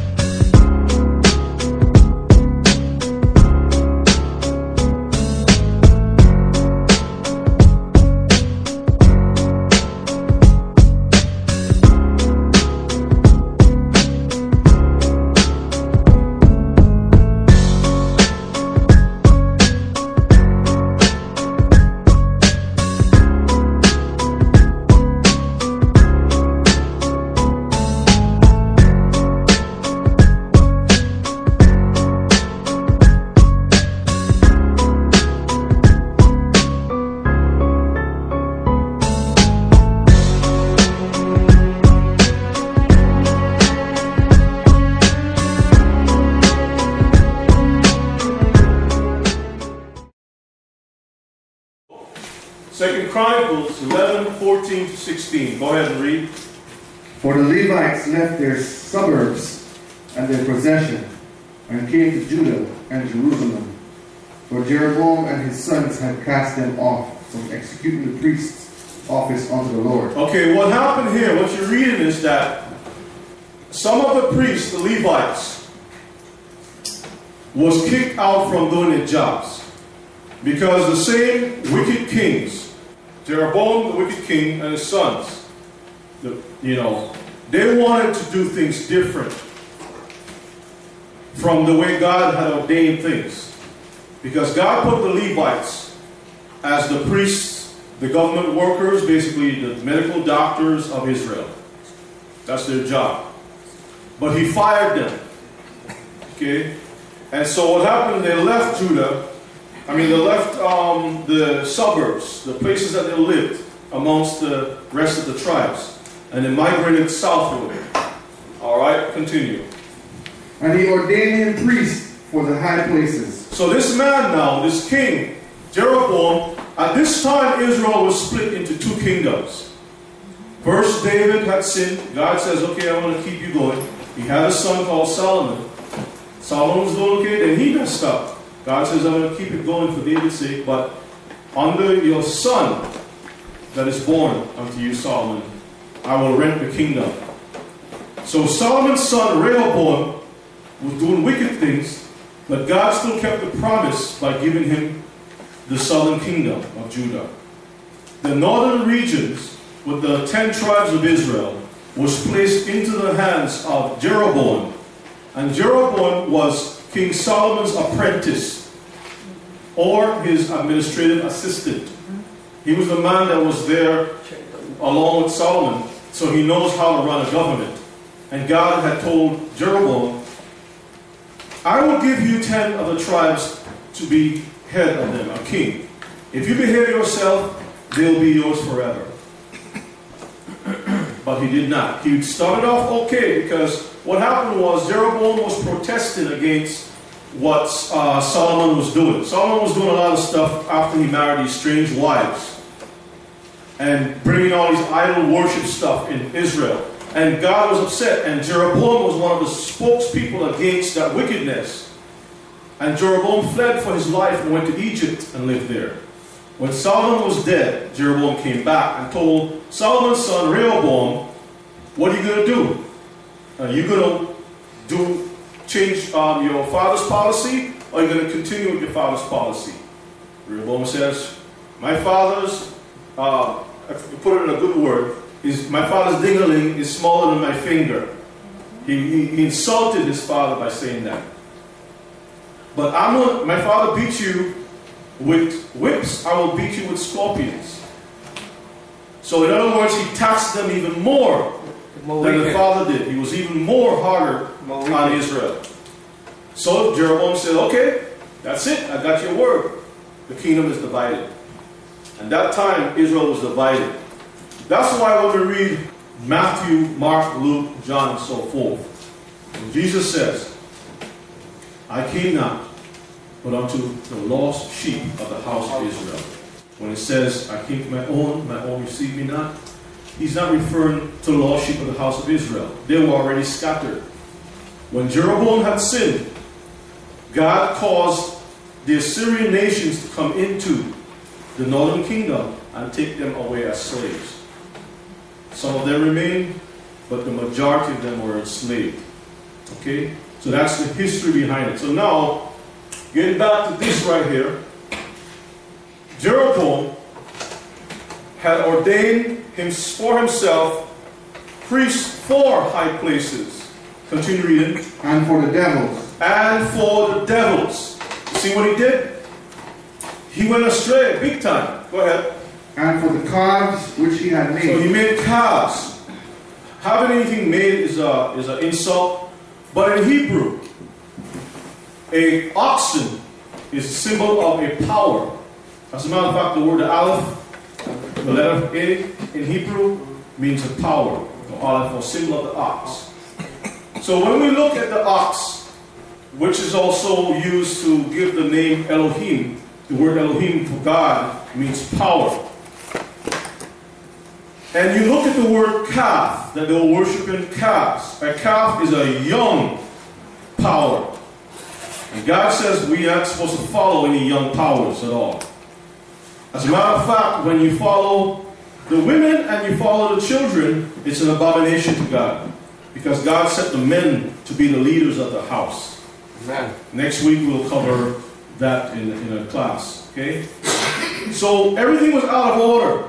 And this was all shown up in the practices of worship and so forth. Alright, so continue. And after them out of all the tribes of Israel, such as set their hearts to seek the Lord God of Israel, came to Jerusalem to sacrifice unto the Lord God of their fathers. So just the same way we read in Maccabees that some of the men decided we're not going to follow the Gentiles and we're going to go and worship privately. Those who want to do the right thing, they left Jeroboam and they came to Judah because they know God's commandments and it says we're not breaking it. Okay, let's go to Jeremiah 11 and 13. For according to the number of thy cities were thy gods, O Judah, and according to the number of the streets of Jerusalem, have ye set up altars to that shameful thing, even altars to burn incense unto Baal. Now Judah and the south were starting to do the same crimes like the north did. They set up places of worship in every city. Okay? Idol worship once again. And they burn incense to Baal. All these things that were going on here. Let's go to the next slide. Alright. Let's look at some of the history with regards to. Remember, Constantine is the father of buildings, right? I've ever wondered why all this stained glass. Colored glass was first introduced to church buildings in the 6th century by Gregory of Tours, 538 594. The glass was set into the narrow windows of some Romanesque, which means Roman design, churches. Uh, Suger, Suger, 1081 and 1151, Abbot of Denis, Abbot of St. Denis, took colored glass to another level. He adorned the glass with sacred paintings. He thus became the first to use stained glass windows in church buildings, placing them in his Gothic cathedrals. Let's stop there. Jump down to the bottom. They induce these desires that they have, they induce feelings associated with worship of a mighty, fearing, inspiring God. Now, what you see here, this is a Gothic design. See these old European designs? But guess what building this is? Seventh day Adventist Church. Hmm. Guess what that building is over there? That's also the Seventh Adventist Church. If you look closely, you also see steeples. We will cover that shortly. But look here, stained glass, and you see this long thing here? That's an obelisk, obelisk, which is also known as the male penis. Okay? Right in the middle. It's a symbol of sun worship. Let's go to the next slide. The steeple. However, with the rise of the Roman Catholic Church, the practice of crowning buildings like the ones you see over here, with pointed tops, uh, re-emerged. Toward the end of the Byzantine uh, period, Catholic popes drew inspiration from the obelisks of ancient Egypt. So we can see once again another Seventh-day Adventist church with a steeple, but that's the Church of God Seven Day over here too. See it? You see the obelisk outline right here? The pyramid to the top? And that's the same thing over here. Once again, some of you all have seen this before, but this is the story behind the obelisk. The obelisk symbolized the sun god Ra. And during the brief religious reformation of uh, Akhenaten was said to be the petrified ray of the Athen, Athen, Athen, whatever, the sun disk. It was also thought that the god, what? Existed within the structure. So, history is teaching us that this, this design here is not by accident. The people know that it harness gods, demons. The Bible says, we know those who sacrifice to the idols are sacrificing unto who?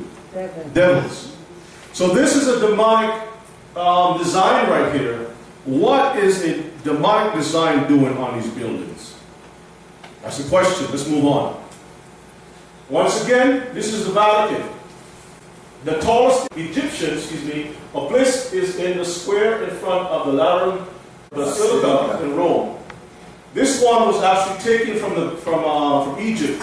And as you can see, right below it, it says Constantine, right here, um, Maximus, and some other Latin stuff here. But on top of this symbol, you can see all the Egyptian designs in there. And on top of it, you can see the Christian so-called cross right at the tip of everything. You see that? All right, so this goes to show that they know exactly what they're doing. The whole thing is actually from Egypt, but what they did was just simply put on the bottom where it holds it a, um, a memorial to Constantine. Let's move on. Next slide. As you can see on the screen, some of you all have seen this. The same obelisk, obelisk, obelisk, or whatever you want to pronounce it, is on the grave of Ellen G. White. Ellen G. White, that's her gravestone. And you can see it's an Egyptian pyramid. All right? Showing us the connection with the same uh, paganism that the Lord says we need to stay away from. All right, next slide. The pulpit. Let's look at this a little bit. Now, in the book of Ezra, it talks about, I think it's Nehemiah Ezra, that Ezra made a pulpit of wood so that he can talk to the people Oh, yeah. with regards to the word. But these people have their own system of pulpit also. So they would use what you find, you know, as a reference in the scripture to justify it or as a mask to cover their pagan system. As early as 8250, the ambo was replaced by the pulpit. Cyprian of Carthage, 200 to 258, speaks of placing the leader of the church into public office upon a pulpitium. Our word pulpit is derived from the Latin word pulpitium, which means a stage. Okay? So you can see when this thing was set up. Alright? Platforms. The pulpitium or pulpit was propped up in the highest elevated place in the congregation. Why is that? You see, to elevate the guy as being godlike himself. Okay? Because remember it says when they set the sunlight um, windows and stuff in the shape of a sun, is to project light on the person that's on that pulpit to give him like godlike uh, power. Exactly. Next slide. The pew and the balcony. This is a balcony here, right up to the tops and stuff, and the pew. Okay. It says the word pew is derived from the Latin podium. It means a seat raised up above floor level or a balcony. Pews were unknown to the church building for the first thousand years of Christian history. In the early basilicas, the congregation stood throughout the entire service. Mm-hmm. This is still the practice among many Eastern Orthodox. Let's go to the next slide. Contemporary church architecture. In a concert style building, a small communion table may appear on the floor below the pulpit. The communion table is typical, typically decorated with brass candlesticks, a cross, and flowers. Two candles on the communion table have become the sign of orthodoxy in most Protestant churches today. As with so many parts of the church service, the presence of candles was borrowed from the ceremonial court of who? The Roman Empire. So the candles, the whole table that they set up is all paganism. Borrow from there. All right? More about the building. At this point, you may be thinking to yourself, so what's the big deal? Who cares if the first century Christians did not have buildings, or if church buildings were patterned after pagan beliefs or practices, or if medieval Catholics based their architecture on pagan philosophy?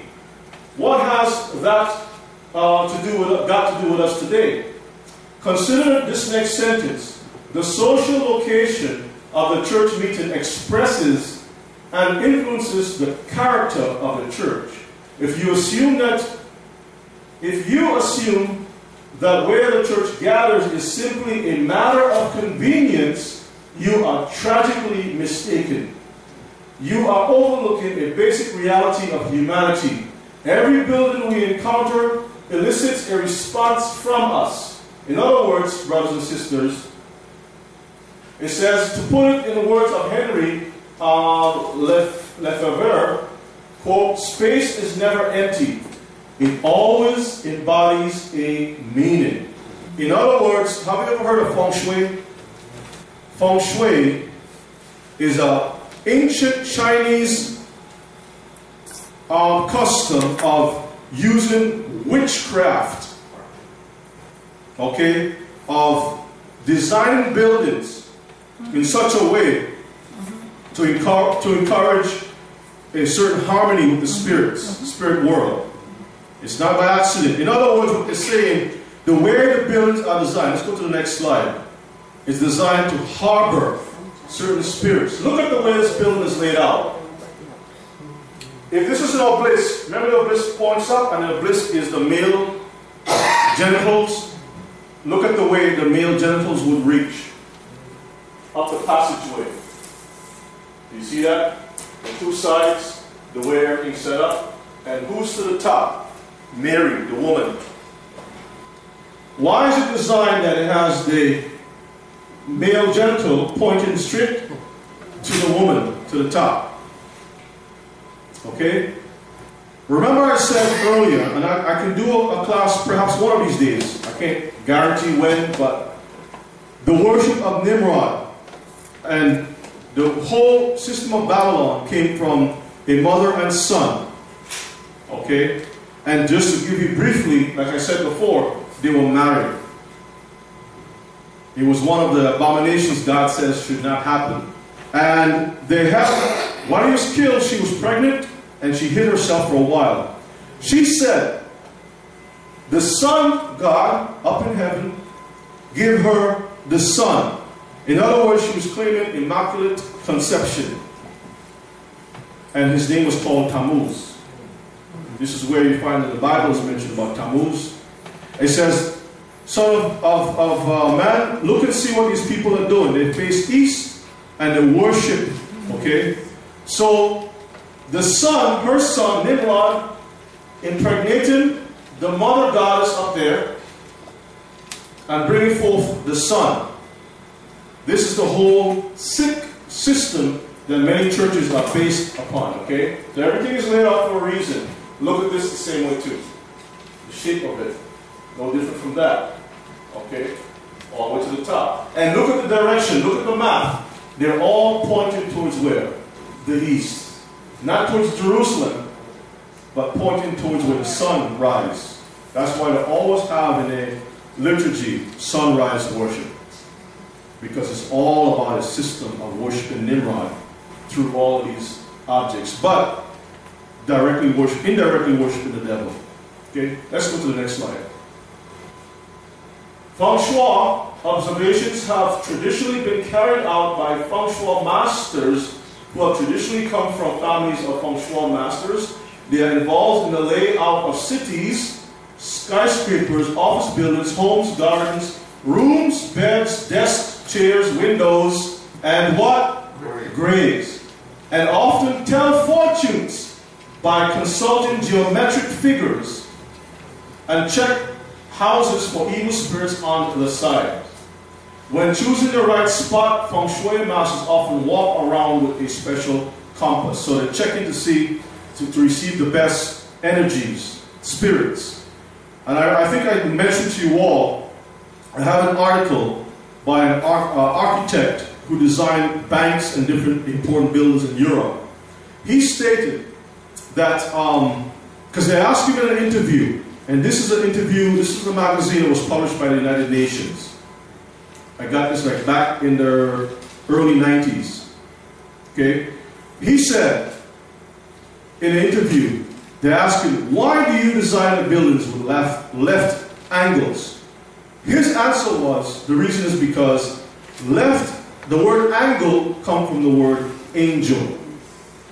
So left angels and right angels, the opposite of left is right. Right is righteousness, dealing with God. Left is unrighteousness, dealing with who? Hasatan, the devil. See? So he is he is giving you a little clue. If you don't catch it, you don't catch it. But he's giving us a little clue that the buildings are designed. That's why sometimes you walk into the building and you feel like something feels strange, or I feel sick, or whatever it is. Like you're not supposed to come in this building. You walk up near certain buildings and something feel wrong because the people designed that for a reason. All right. Few people can walk into a powerful cathedral without experiencing the power of the space. The hmm. power of the space. So you walk in there and you feel so- something happening with you. Let's go to the next slide. You want me to read more section? Alright. Okay, let me go to higher. Worship. Worship is seen as something detached from the whole fabric of life and packaged for group uh, consumption. Centuries of Gothic architecture have taught us uh, badly about what worship really is. Few people can walk into a powerful cathedral without experiencing the power of the space. The lighting is indirect and subdued. The ceilings are high. The colors are earthy and rich. Sound travels in a specific way. Uh, all these things work together to give us a sense of awe and wonder. They are designed to manipulate the senses and create a worshipful atmosphere. All right? Some traditions add smells to the mix, but the effect is always the same. Our senses interact with our space to bring us to a particular state of the soul, a state of awe, mystery, and transcendence that equals an escape from normal life. So, in other words, they set you up, brothers and sisters. They put you in la la land, and then they milk you out of your money. They only keep you awake to get the money out of your pocket. I know the code word awake kicks in. All right, let's go to the next slide now. Now we're going to cover briefly, and a little touch on that, the worship days, holidays, Shabbats. Based on what the Most High set up, He set the planets to tell us our times and our seasons. Let's go to the next slide. Genesis 1 14 says, And God said, Let there be lights in the firmament of the heaven to do what? Divide. Divide the light from the night. Let them be for signs, for seasons, for days, and for years. This is a class by itself, right? But the point of the matter is, God gave us the tools, the timepieces, the clock that we need to focus on to know the times. Forget about the rest of the world. We all speak different languages. We all have different levels of understanding, okay, in our uh, learning. But one thing that we all understand, no matter how educated you are, is that when you look up in the sky, the sky doesn't lie to you. It doesn't set you wrong. You don't miss anything. It's accurate. Okay? Let's move on. Right. The sun, the moon, and stars are not there for worship. It's there to tell time. That's all it is. Okay? And secondary, or whichever way you want to look at it, to give light upon the earth also. Okay? So as you see in the picture, it's a timepiece. Alright? Let's go to Psalms 89. Get that? 34 and 37. But let's start at Exodus 12 and 1.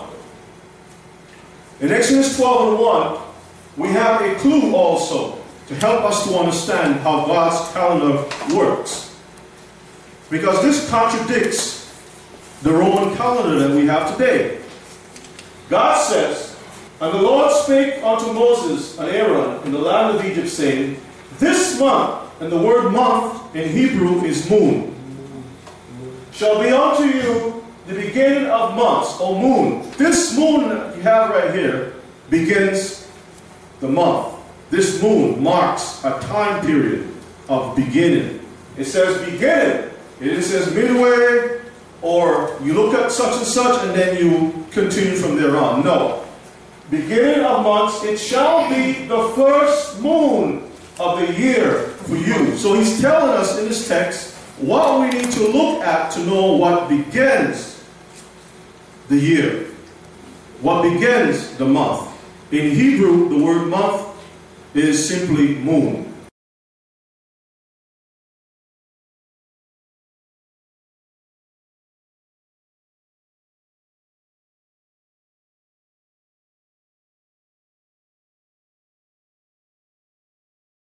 All right, let's go to Psalms 89 34.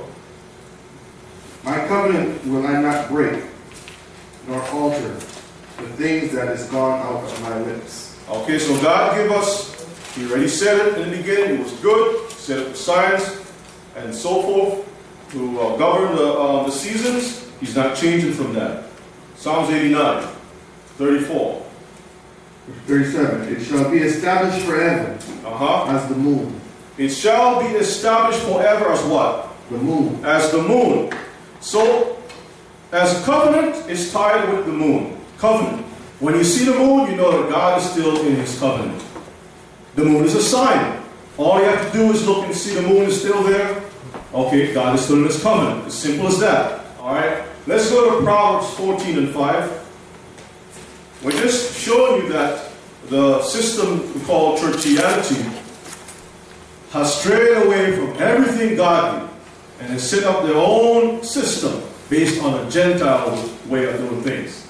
Proverbs 14 and 5. A faithful witness will not lie, but a false witness will utter lies. A faithful witness will not lie, but a false witness, that's the calendar, will lie. It will always lie to you. All right?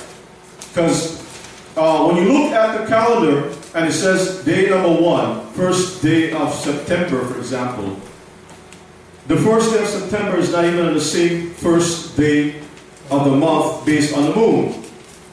So it's lying to you. All right? Let's go to Amos 5 and 8. Seek him that maketh the seven stars of seven stars and Orion, and turneth the shadow of death into the morning, and maketh the day dark with night, that calleth for the waters of the sea, and poureth them out upon the face of the earth. The Lord is his name. All right. Why did it put in there the seven stars of Orion? is because it's part of knowing the beginning of the year. When you understand how the moon works, the first day of the year is lined up with the seven stars of Orion and lined up with the moon. All these things is like a, a, a reset button. Everything resets at that point. From that time on, moving forward, is the beginning of the year. It always, it always, always interact that way. Okay? And that's a class by itself. But also, let me show something real quick. Uh, if you notice carefully in the last part of verses 8, let me read that. He says, And maketh the day dark with night, who calleth for the waters of the seas.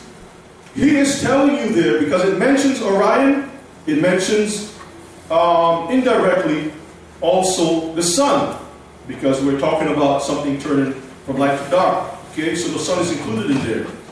But if you notice carefully, it doesn't say anything about the moon, but the moon is in there. How do we know that?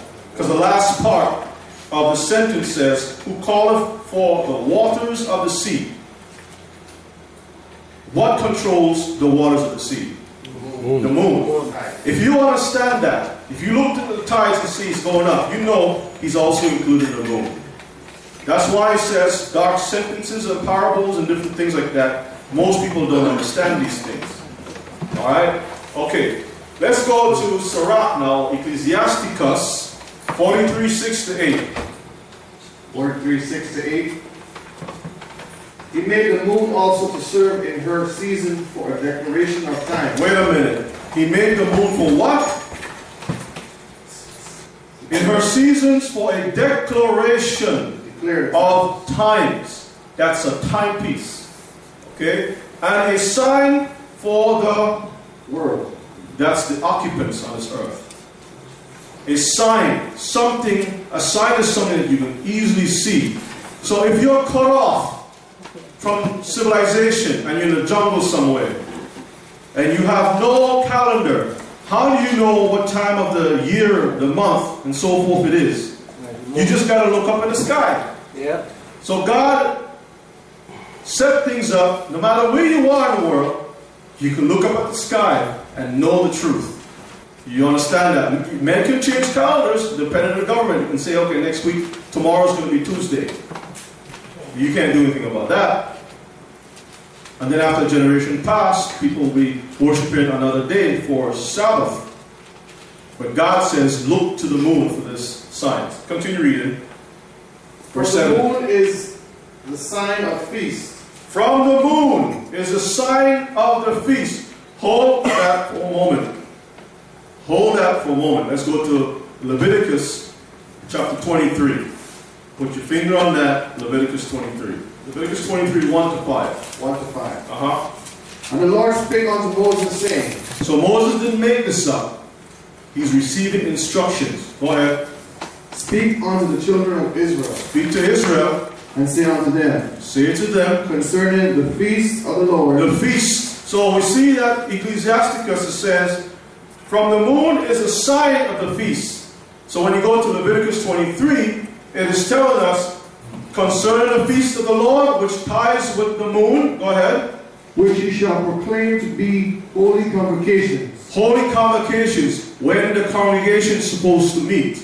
Go ahead. Even these are my feasts. These are my feasts when you're going to meet, when the congregation is going to meet together to meet me. Because this is the time I show up to meet with you all. Go ahead. Six days shall work be done, but the seventh day is a Sabbath of rest. That's the first immediate feast appointed by the moon that the Most High have established. Not Saturday. Shabbat is based on the moon. Period. Okay? Continue. A holy convocation is set apart from the rest of the world and the rest of the seasons and everything else. Convocation or gathering. Ye shall do no work therein. Rest It, it is the Sabbath of the Lord in all your dwellings. in all your dwellings. Verses 4. These are the feasts of the Lord, even holy convocations, which ye shall proclaim in their season. Now he's going to the yearly or the seasonal feasts. First he starts off with the the uh, minute hand, and now he's going to the hour hand. The, the, smallest one, then he's going to the bigger ones, okay? The one that's more spread out. The, the seasonal ones. Go ahead. In the fourth, fourteenth day of the first month, at even, is the Lord's Passover. Uh-huh. And on the fifteenth day of the same month is the feast of unleavened bread. Okay, we can stop there. So everything is based on that, and that's a class by itself. Let's go back to Ecclesiasticus 43, read from verse 7. From, from the moon is the sign of feast, That's right. a light that increaseth in her perfection. Verses 8. The month is called after her name. The month is called after her name. This moon shall be unto you the beginning of moons. It shall be the first moon of the year to you. So when you read it in English, month. Uh, what does that mean? Look at the Roman calendar. Month, month. Okay. Sunday, the first day. uh, Okay, that's the month. But you're not reading the scriptures. God is telling you how to calculate his times. Read it again. The month is called after her name, Okay? increasing wonderfully in her changing, being an instrument of the armies above, Amen. shining in the firmament of heaven. Amen. All right. Tell you what, read down to verses 10. The beauty of heaven, That's the beauty of the, the, the shining lights. Looks pretty at night. The glory of the stars, Look beautiful, twinkle stars. an ornament given light in the highest place of the Lord. It looks like diamonds shining. Go ahead. At the commandment of the Holy One, they will stand in their order, So they never change the job they're put there to do. and never faint in their watches. They never faint in their watches. They're not watching us, but their watches like that's where you get the term watch from. What time do you have? You look at the watch. They are timepieces. All right, let's go to chapter 33 in the same book, 7 to 9. Chapter 33. And You can mark this one too. It connects the dots. 33, 7, 7 to 9. It's asking a question. Let's see what it says here. Why do doeth one day excel another, Why is one day be- better than the next one? whereas all the light of every day in the year is of the sun? When you look at every day, it looks the same. There's nothing special about it because the sun doesn't distinguish one day looking better from the next. You go outside today, you go outside the next day, there's nothing that the sun is going to do to tell you that there's something special about the day. So where do we go? By the knowledge of the Lord, they were distinguished. But God has given us some way to distinguish one from the other. And he altered seasons and feasts. He altered what? Seasons and feasts. seasons and feasts. Now, the clue to know it's talking about the moon is found in what he just says. And by the knowledge of the Lord, they were distinguished, and he does what? Altars. Alter. Alter. Why does it say alter? Does the moon, does the sun alternate? No. Does the sun alternate? No. Do you see the sun changing small, big, or whatever it is? Does it alternate? No. What alternates? Moon. The moon is the only thing that alternates. Alright? That's why a woman and the moon are tied to each other. She goes through changes. And a man can't figure out half the time what's going on. That's just the way of her nature. God made her that way. That's why a woman is called sister moon, and the man is called sun. Verses 8. By the knowledge of the Lord they were distinguished, and he altered seasons and feasts. We already got the teaching that this, the feasts are tied with the moon. In uh, Leviticus 23.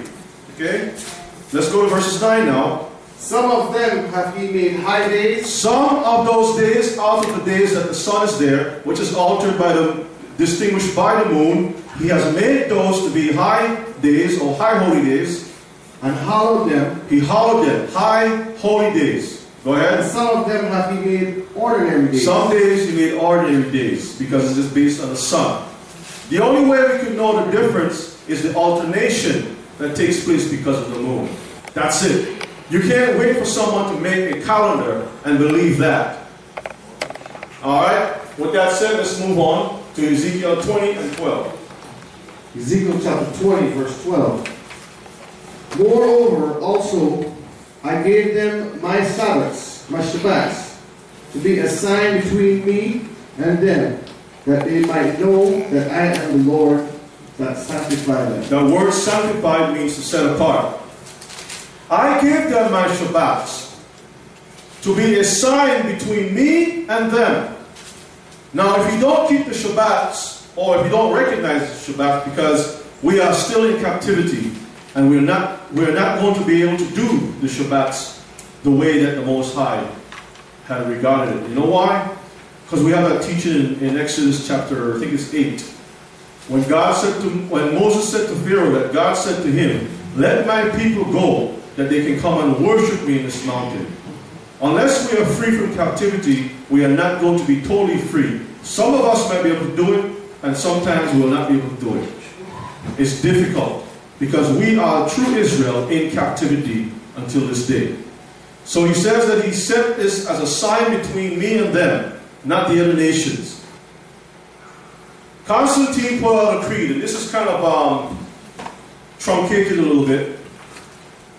This is important to keep in your understanding of what's going on in the, in the world system.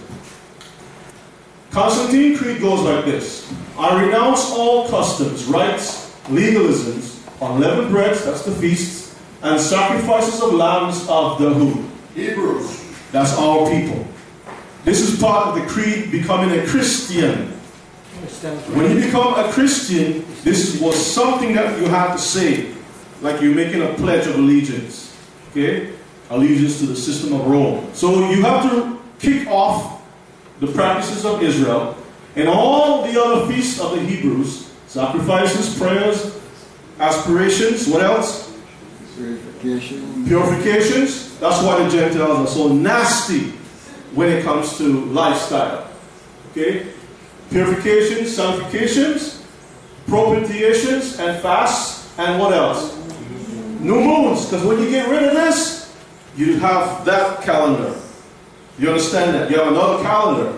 And Shabbats, because this comes before the Shabbats. This tells you to mark Shabbats and superstitions and what?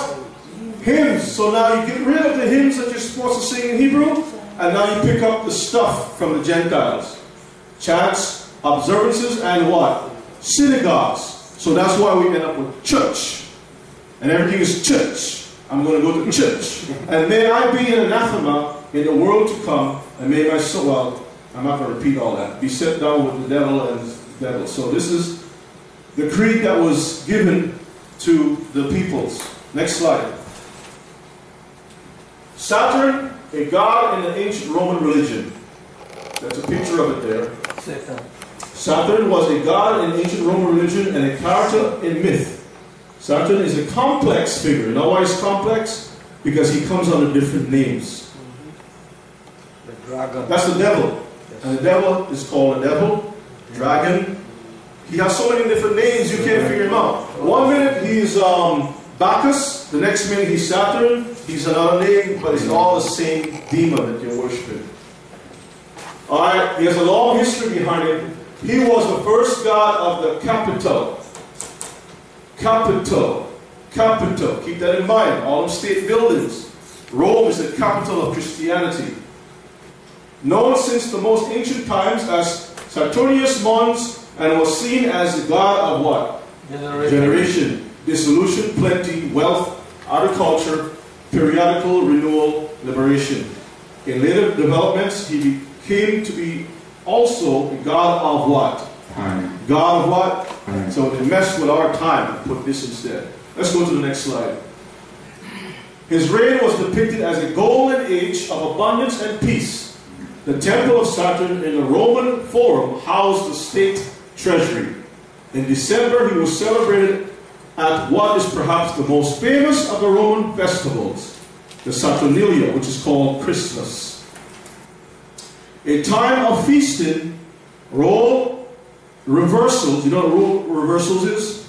Role reversals. Pride. If you give pride, if you are master, you become a slave. If whatever you want, you can have it. That's the reason why the, you know the practices of the eye, the uh, mistletoe, and all those different things still, still practiced today. Okay? Mm. Because when you put that over your door, you got to kiss such and such, no matter who it is. There's certain witchcraft powers that goes along with that. Free speech. So the slave can tell the master to do whatever you want. Go to hell or whatever it is. And the master will do whatever the slave. Only for that one time. Okay? Gift given and what? Revelry. So wait a minute. This says Saturn, but the one that we looked at before was Bacchus, who was involved in revelry. So what's the difference? See, because if you don't study to show yourself approved, you're not going to be able to tell the difference. Different package. Same thing. Saturn, the planet, and Saturday are both named after the who? The scripture says you should not even mention the name of other gods in your lips. Unfortunately, oh, we do that all the time. We call the days of the week and months of the year. Unfortunately. Let's go to the next slide. So this is a calendar based on the new moon being the first day of the month. This is a worship day where you restrain yourself from civil work, working for another person or, or company, but you can do little, little chores around your house. It's not a Shabbat, okay? It's a time for gathering and uh, reverence the, the Most High. And then you start counting the first day of work, which is the second day over here. And then you count the third day, which is the second day of work, fourth day, which is the third day of work, the fourth day, which is the fifth day of work, the the sixth day, which is the fifth day of work, and the sixth day, which is the seventh day of work. Okay? So you got one, two, three, four, five, six days, so you labor and do all your work, but then the seventh day is a Shabbat. And it's always consistent all the way through. You have to look for the slither of the moon, and this is how you know as the moon begins to show its first sli- slither of light, sliver of light, you know that a new moon month is being born. Just like when a woman is, is having given birth, from the time you see the crown of the child's head, you know birth is about to, to happen. Okay? Not yet until that head, and it just continues until all the way out. That's life. It's this is in harmony with the cycles of a woman, the cycles of life, and everything that we do. That's why the farmers use a different calendar. It's called an almanac for planting. Because if they go out of that almanac, they're not going to produce anything. But society have changed things to force things into the way it is. Let's go to the next slide.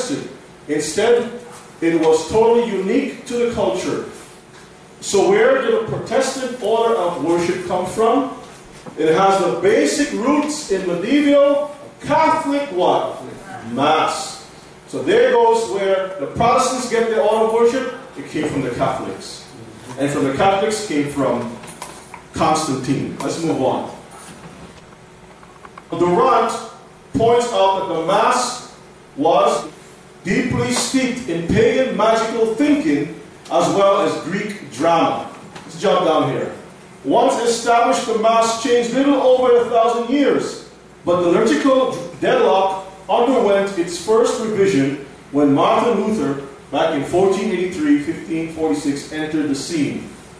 As various other Protestant denominations were born, they also helped to reshape the Catholic liturgy. So they take what they already had from the Catholic system and they just simply shaped it up a little bit here and there. Okay? So Luther also contributed to this whole mess by reforming the Catholic Mass. The high point of the Catholic Mass has always been the Eucharist, Eucharist, Eucharist. also known as communion or the Lord's Supper. You see that sun worship thing that the guy, the Pope has? They put that same piece of bread that they, was not even a bread, wafer. Wafer inside of that, and they worship that because it's sun worship. So here you have the so-called Lord's Supper, but if you look at the top, there's this cup, chalice, and then you see the sun. You see it's flaming up to the top? They're telling you what it's based on. A sun worship system. Alright? Because you can see the cup is shining like a sun and it's uplifted. Okay? The Swiss reformer Ulrich Zwingli, back in 1484, 1531, made a few of his own reforms that helped shape today's order of worship. He replaced the altar table with something called communion table, from which the bread and the wine were administered. Alright? He also had the bread and cup carried to the people in their pews using wooden trays and cups. So when you come to Church of God, for example, worship, they put them on the plate and they carry it around and give everyone a little dip and so forth. That came from this guy. That was not the way it was done back in the day. You see that? So all these practices that it says you must, you must do, you must do, and they beat you over the head. They don't even instruct you and tell you, give you a history, and then you can decide whether you want to do it or not. All right, let's move on. Most Protestant churches still have such a table. Two candles typically sit upon it, custom that came directly from the ceremonial court of the Roman emperors. Zwingli also recommended that the Lord's Supper be taken quarterly, four times a year. This was in opposition to taking it weekly as other reformers advocated. So they started to go back and forth taking it as often as they feel like doing it. Adventist does it every quarter. But you see where it came from. All right, let's move on. John Calvin also put his own little piece in there too. Okay, with regards to the um, to the sermon and the collection of money that followed the sermons. Right? Okay. Most notable was the collection of money that followed the sermon. Okay, so the order of service, the picking up of money, all those different things were part of this system. Martin Bucer is equally credited with fostering with fostering this attitude. At the beginning of every service, he had the Ten Commandments uttered to create a sense of veneration. Next slide. The Methodists also popularized the Sunday evening worship service, 7 o'clock. Going to have service at such and such and such a time. Where it came from? Church of God Seventh Day got from the Methodists. Because that's where um, the author of the started the church is where he came from. Exactly.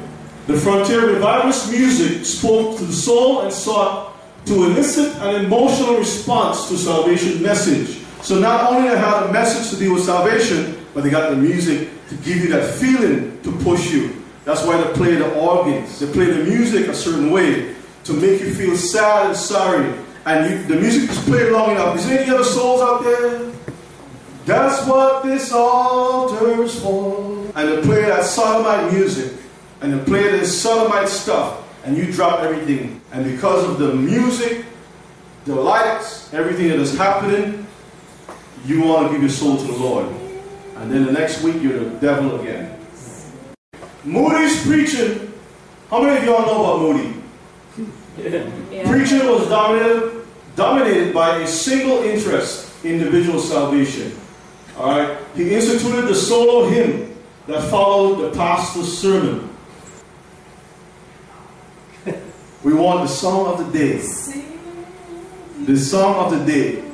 Moody was the one who set the mood to get you. Okay? Moody.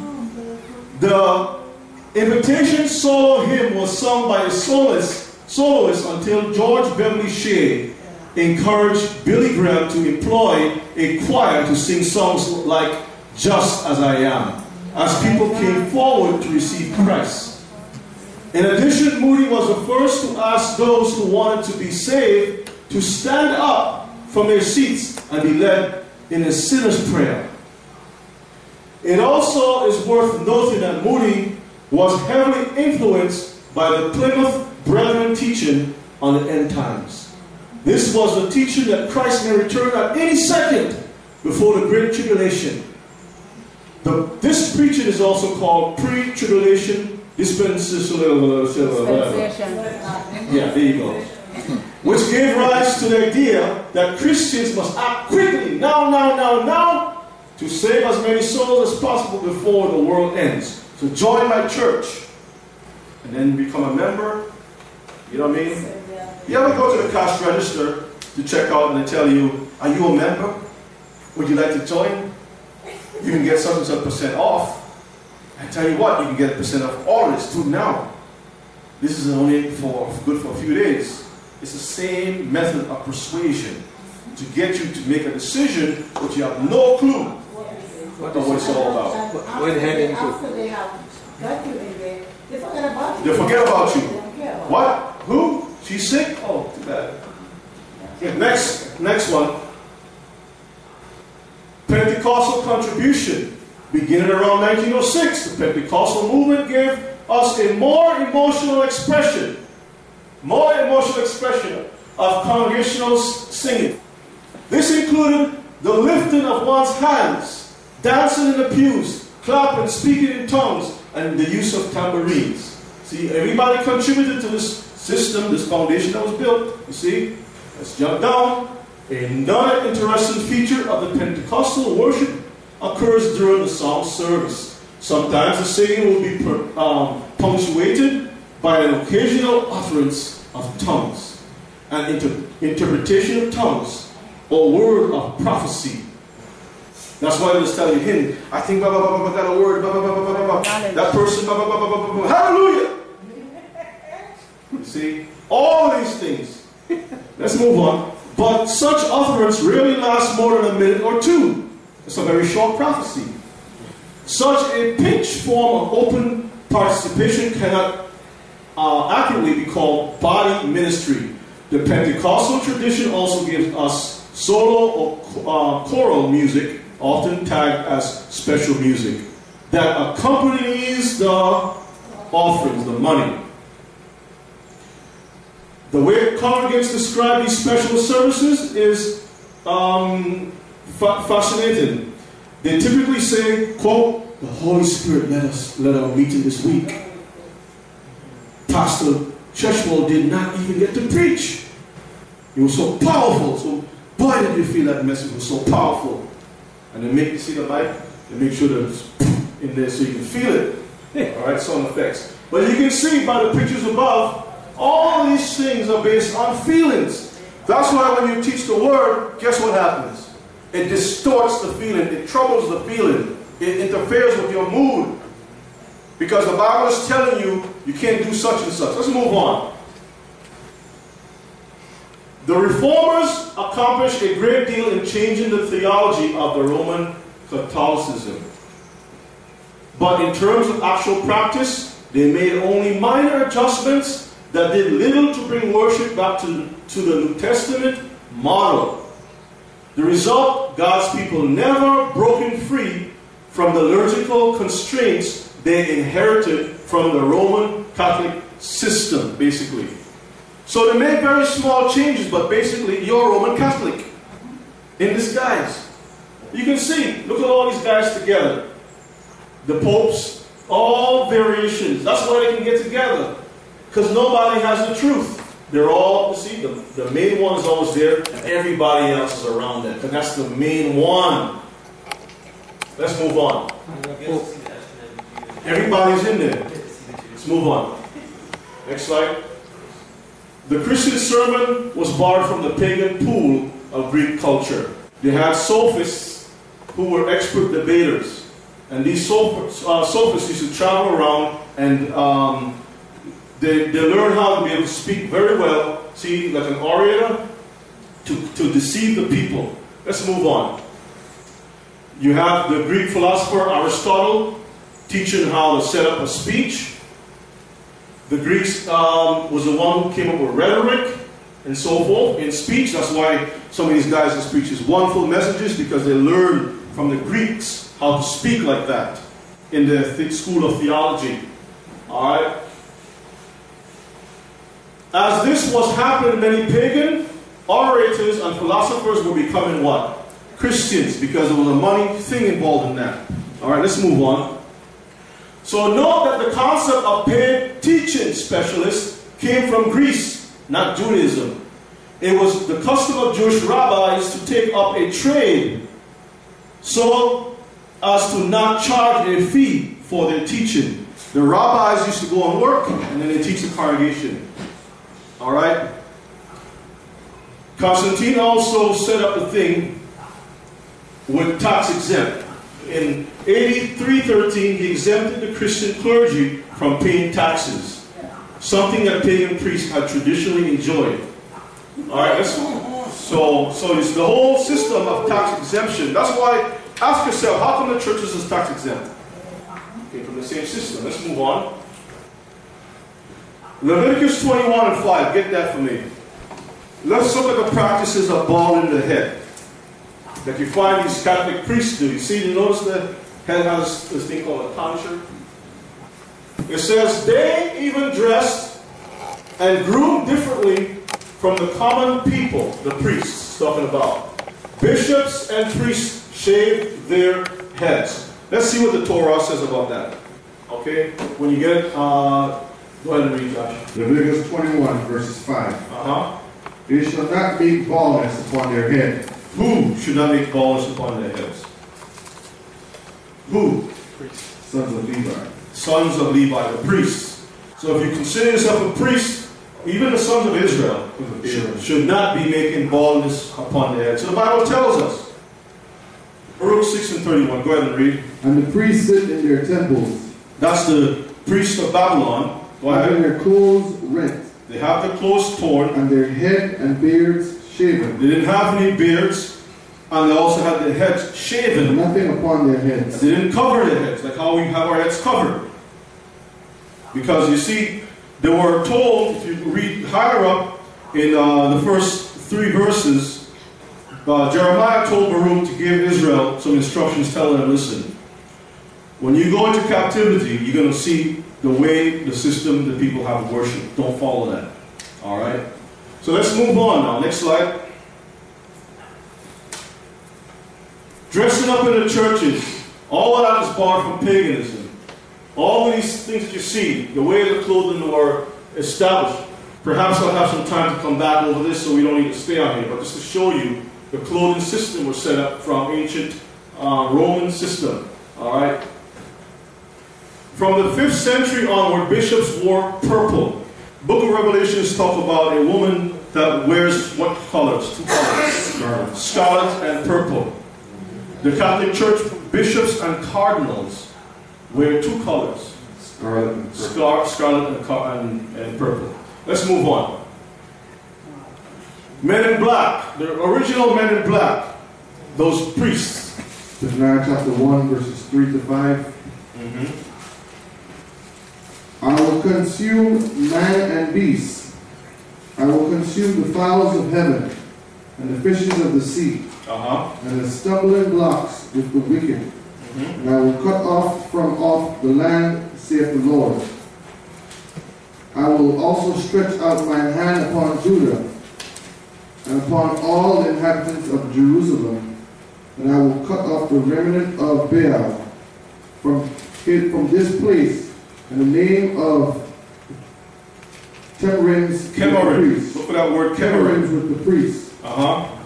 and them that worship the host of heaven upon the housetops. All right, let me go back again to verses 4. God is angry and he's going to cut off certain people. I will also stretch out my hand upon Judah, upon all inhabitants of Jerusalem. I will cut off the remnant of Baal from this place. Now, we already covered Baal and the system of Baal, right? And the name, the name of the Ker- was the priests. Chemarim, when you look it up, it's dealing with priests who wore black. Because these are the colors that was worn by the priests of Baal. It's not an accident these guys chose black for their color to be worn. Chemarim, priests who wear black. Chemarim is plural for priests who wear black. Let's go to the next slide. Idolatrous priest, but the definition in Hebrew gives you Okay, go. It says being black or To be what said? To be what? To be black. To be black. So priests who wore black. You see? In English, you'll never know that. But when you read that in the Hebrew, you see it's priests that were black. Why do you think these guys do all the ceremonies like Baal? And they're wearing black. Alright. So the choir also was set up by the same system. Papal choirs began in the 5th century when Gregory the Great became pope near the end of the 6th century. He reorganized um, the Schola Cantorum, School of Singing in Rome. This school was founded by Pope Sylvester, who died in AD 335. So here you got all this nonsense. Now, 1 Chronicles 6, 31, 33, read that for me, please. Shows you that there was choirs, there was singing, but the singing was done the right way. Not this foolishness that we have today. So they borrow the inferences in the scriptures or the reference of the scriptures, and they do something totally different. So go ahead and read that when you get it. First Chronicles chapter 6, verse 31 to 33. Uh-huh. And these are they whom David set over the service of song in the house of the Lord. In the house of the Lord. After that, the ark had rest. And they ministered before the dwelling place of the tabernacle, and the congregation was singing until Solomon had built the house of the Lord in Jerusalem. And then they waited on their office according to their order. And these are they that waited with their children, of the sons of the Kohathites, Kohathites. Kohathites, mm-hmm. Heman is singer, the son of Joel, the son of Shanuah. Alright. So basically there was an order that was established, but not this stuff here. Let's go to the next slide. Learn the source of what you're drinking from. Alright? You're drinking from a stream, but you don't know whence it came from. Let's go to the next slide. This guy wrote these books. Sabine Baring-Gould from 1834 to 1924. He wrote the book of ghosts, the book of werewolves. Does that sound Christian to you? Look how the guy is dressed. He looks like a he looks like a priest, right? A pastor or somebody, clergy, right? And he wrote all these other books, curious curiosities and myths and all kinds of stuff, right? Werewolves, dealing with the occult, witchcraft, and all that stuff. Let's go to the next slide. This is an illustration of one of his books. In the book of ghosts that he that we looked at before, it says, Mommy, Mommy, he says, Mommy, Mommy, my violin costs three shillings and sixpence. I can't make it make it play nowadays. Then the spirit of his mother, the dead mother, what? Passed a hand over the strings and smiled. Joe looked into her eyes and they were as stars. So this boy is speaking to the dead. And the Bible forbids speaking to the dead. Demonic uh, spirits. Let's move on. And you can see the graveyard. Ecclesiastes 9 5 says, For the living know that they shall die, but the dead knows what? Not anything. Alright? Verses 9 When you are coming to the land which the Lord your God give you, you shall not do what? Learn to do after the abominations of those Nations. Deuteronomy 18 9 to 11. They shall not be found among you any one that maketh his son or daughter to pass through the fire, or that uses divination, observer of times, or enchanter, or a witch. The guy was writing stories about witchcraft, werewolves, or whatever it is, right? Ghosts. A charmer or a consulter with familiar spirits. The guy was talking to a familiar spirit, right? Whatever. Or a wizard or a necromancer. And you can read 1 Samuel, not now, but you can read it on your own time, with King Saul. So who wrote the song Onward Christian Soldiers? Onward Christian Soul. The same guy that wrote books on witchcraft. So, when we get ourselves in singing these books, these song books, songs from these song books, hymnal books, we don't know the history of the people that write these songs that now has become a heart-moving thing in a church. We don't know that these men are into witchcraft. We don't know that these men are sodomites and pedophiles, child molesters of all kinds, and involved in Satanism. But We sing the songs because we believe the words touch our hearts and bring us closer to Christ. That's what they teach us in a Christian church, we say, right? But we can see that the most famous song around the world, sung by all denominations that we know of, was written by a man who was involved in writing books that the Lord forbid Witchcraft. witchcraft. Let's move on. Not only did the funeral procession emerge out of paganism, funeral procession, so did the funeral oration. So the whole prayer and service for the dead, funeral procession, came out from the Roman Empire. All right? It says that they would hire one of the town's eloquent prof- uh, professors to speak at the funeral of the loved one. The speaker followed a little handbook for such occasions. That's why they give out the little pastor's handbook. And you read a little book like this, and you, oh, such and such was a wonderful person, and you speak such words, and oh, such and such, and then put them in the ground. All Roman system. We don't know that. All right? Weep for the dead, for he hath lost the light, and weep for the fool, for he wanteth understanding. Make little weeping for the dead, for he is at rest. But the life of the fool is worse worse than death. There's two different deaths that is mentioned there. The dead is those that are living dead because they lack understanding. It's, it's a contrast. It's just saying- that you're a fool, you're dead. Okay? But then they also talk about those that are physically dead too. Those that are physically dead are in the ground. That's it. All right? You can't do nothing for them. They're cut off. So all the stuff that the guy was writing about is nothing at all. Let's move on to Baruch 2 and 17. Baruch 2 and 17. Uh-huh. Open thine eyes, and behold, for the dead that are in the graves, whose souls are taken from their bodies, will give unto the Lord neither praise nor righteousness. You'll give to the Lord neither what? Praise nor righteousness. Neither praise nor righteousness. So grandma's out there looking down on the dead. Alright? Because it says, this person who used to speak these wonderful words says, he now lives among the gods, traverses, traversing in the heavens, and looking down on life below. Do you see where this come from? This is where we get this term, grandma is up there looking down, borrowed from Roman paganism. Read it again. He would work himself up to the passionate pitch and then say to the deceased, He now lives among the gods, traversing the heavens and looking down on life below. That was the guy who was hired to speak at the funerals by the Roman system. Now, another thing that is, needs to be mentioned really in the singing of songs, this is important. Remember, I've said before that a lot of the way the songs and choruses are written, God doesn't get the praise in there.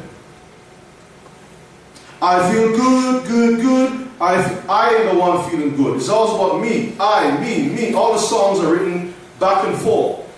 It's not by accident. It even mentions that there to the top. Let me just show you that real quick.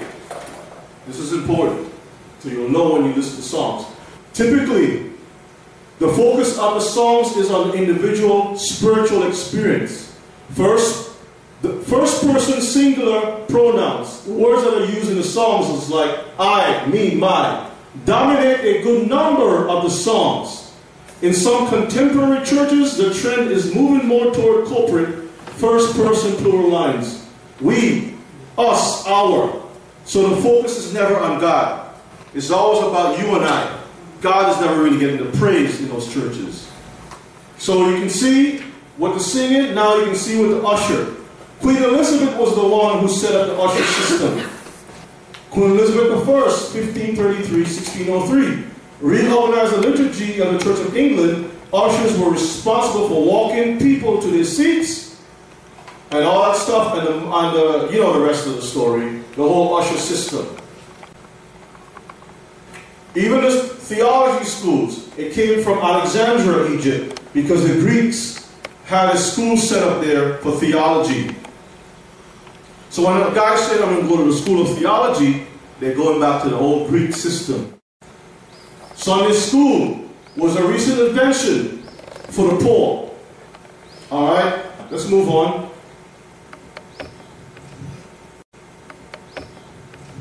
We close it up, so let's look at 2 Corinthians 11 3 to 5.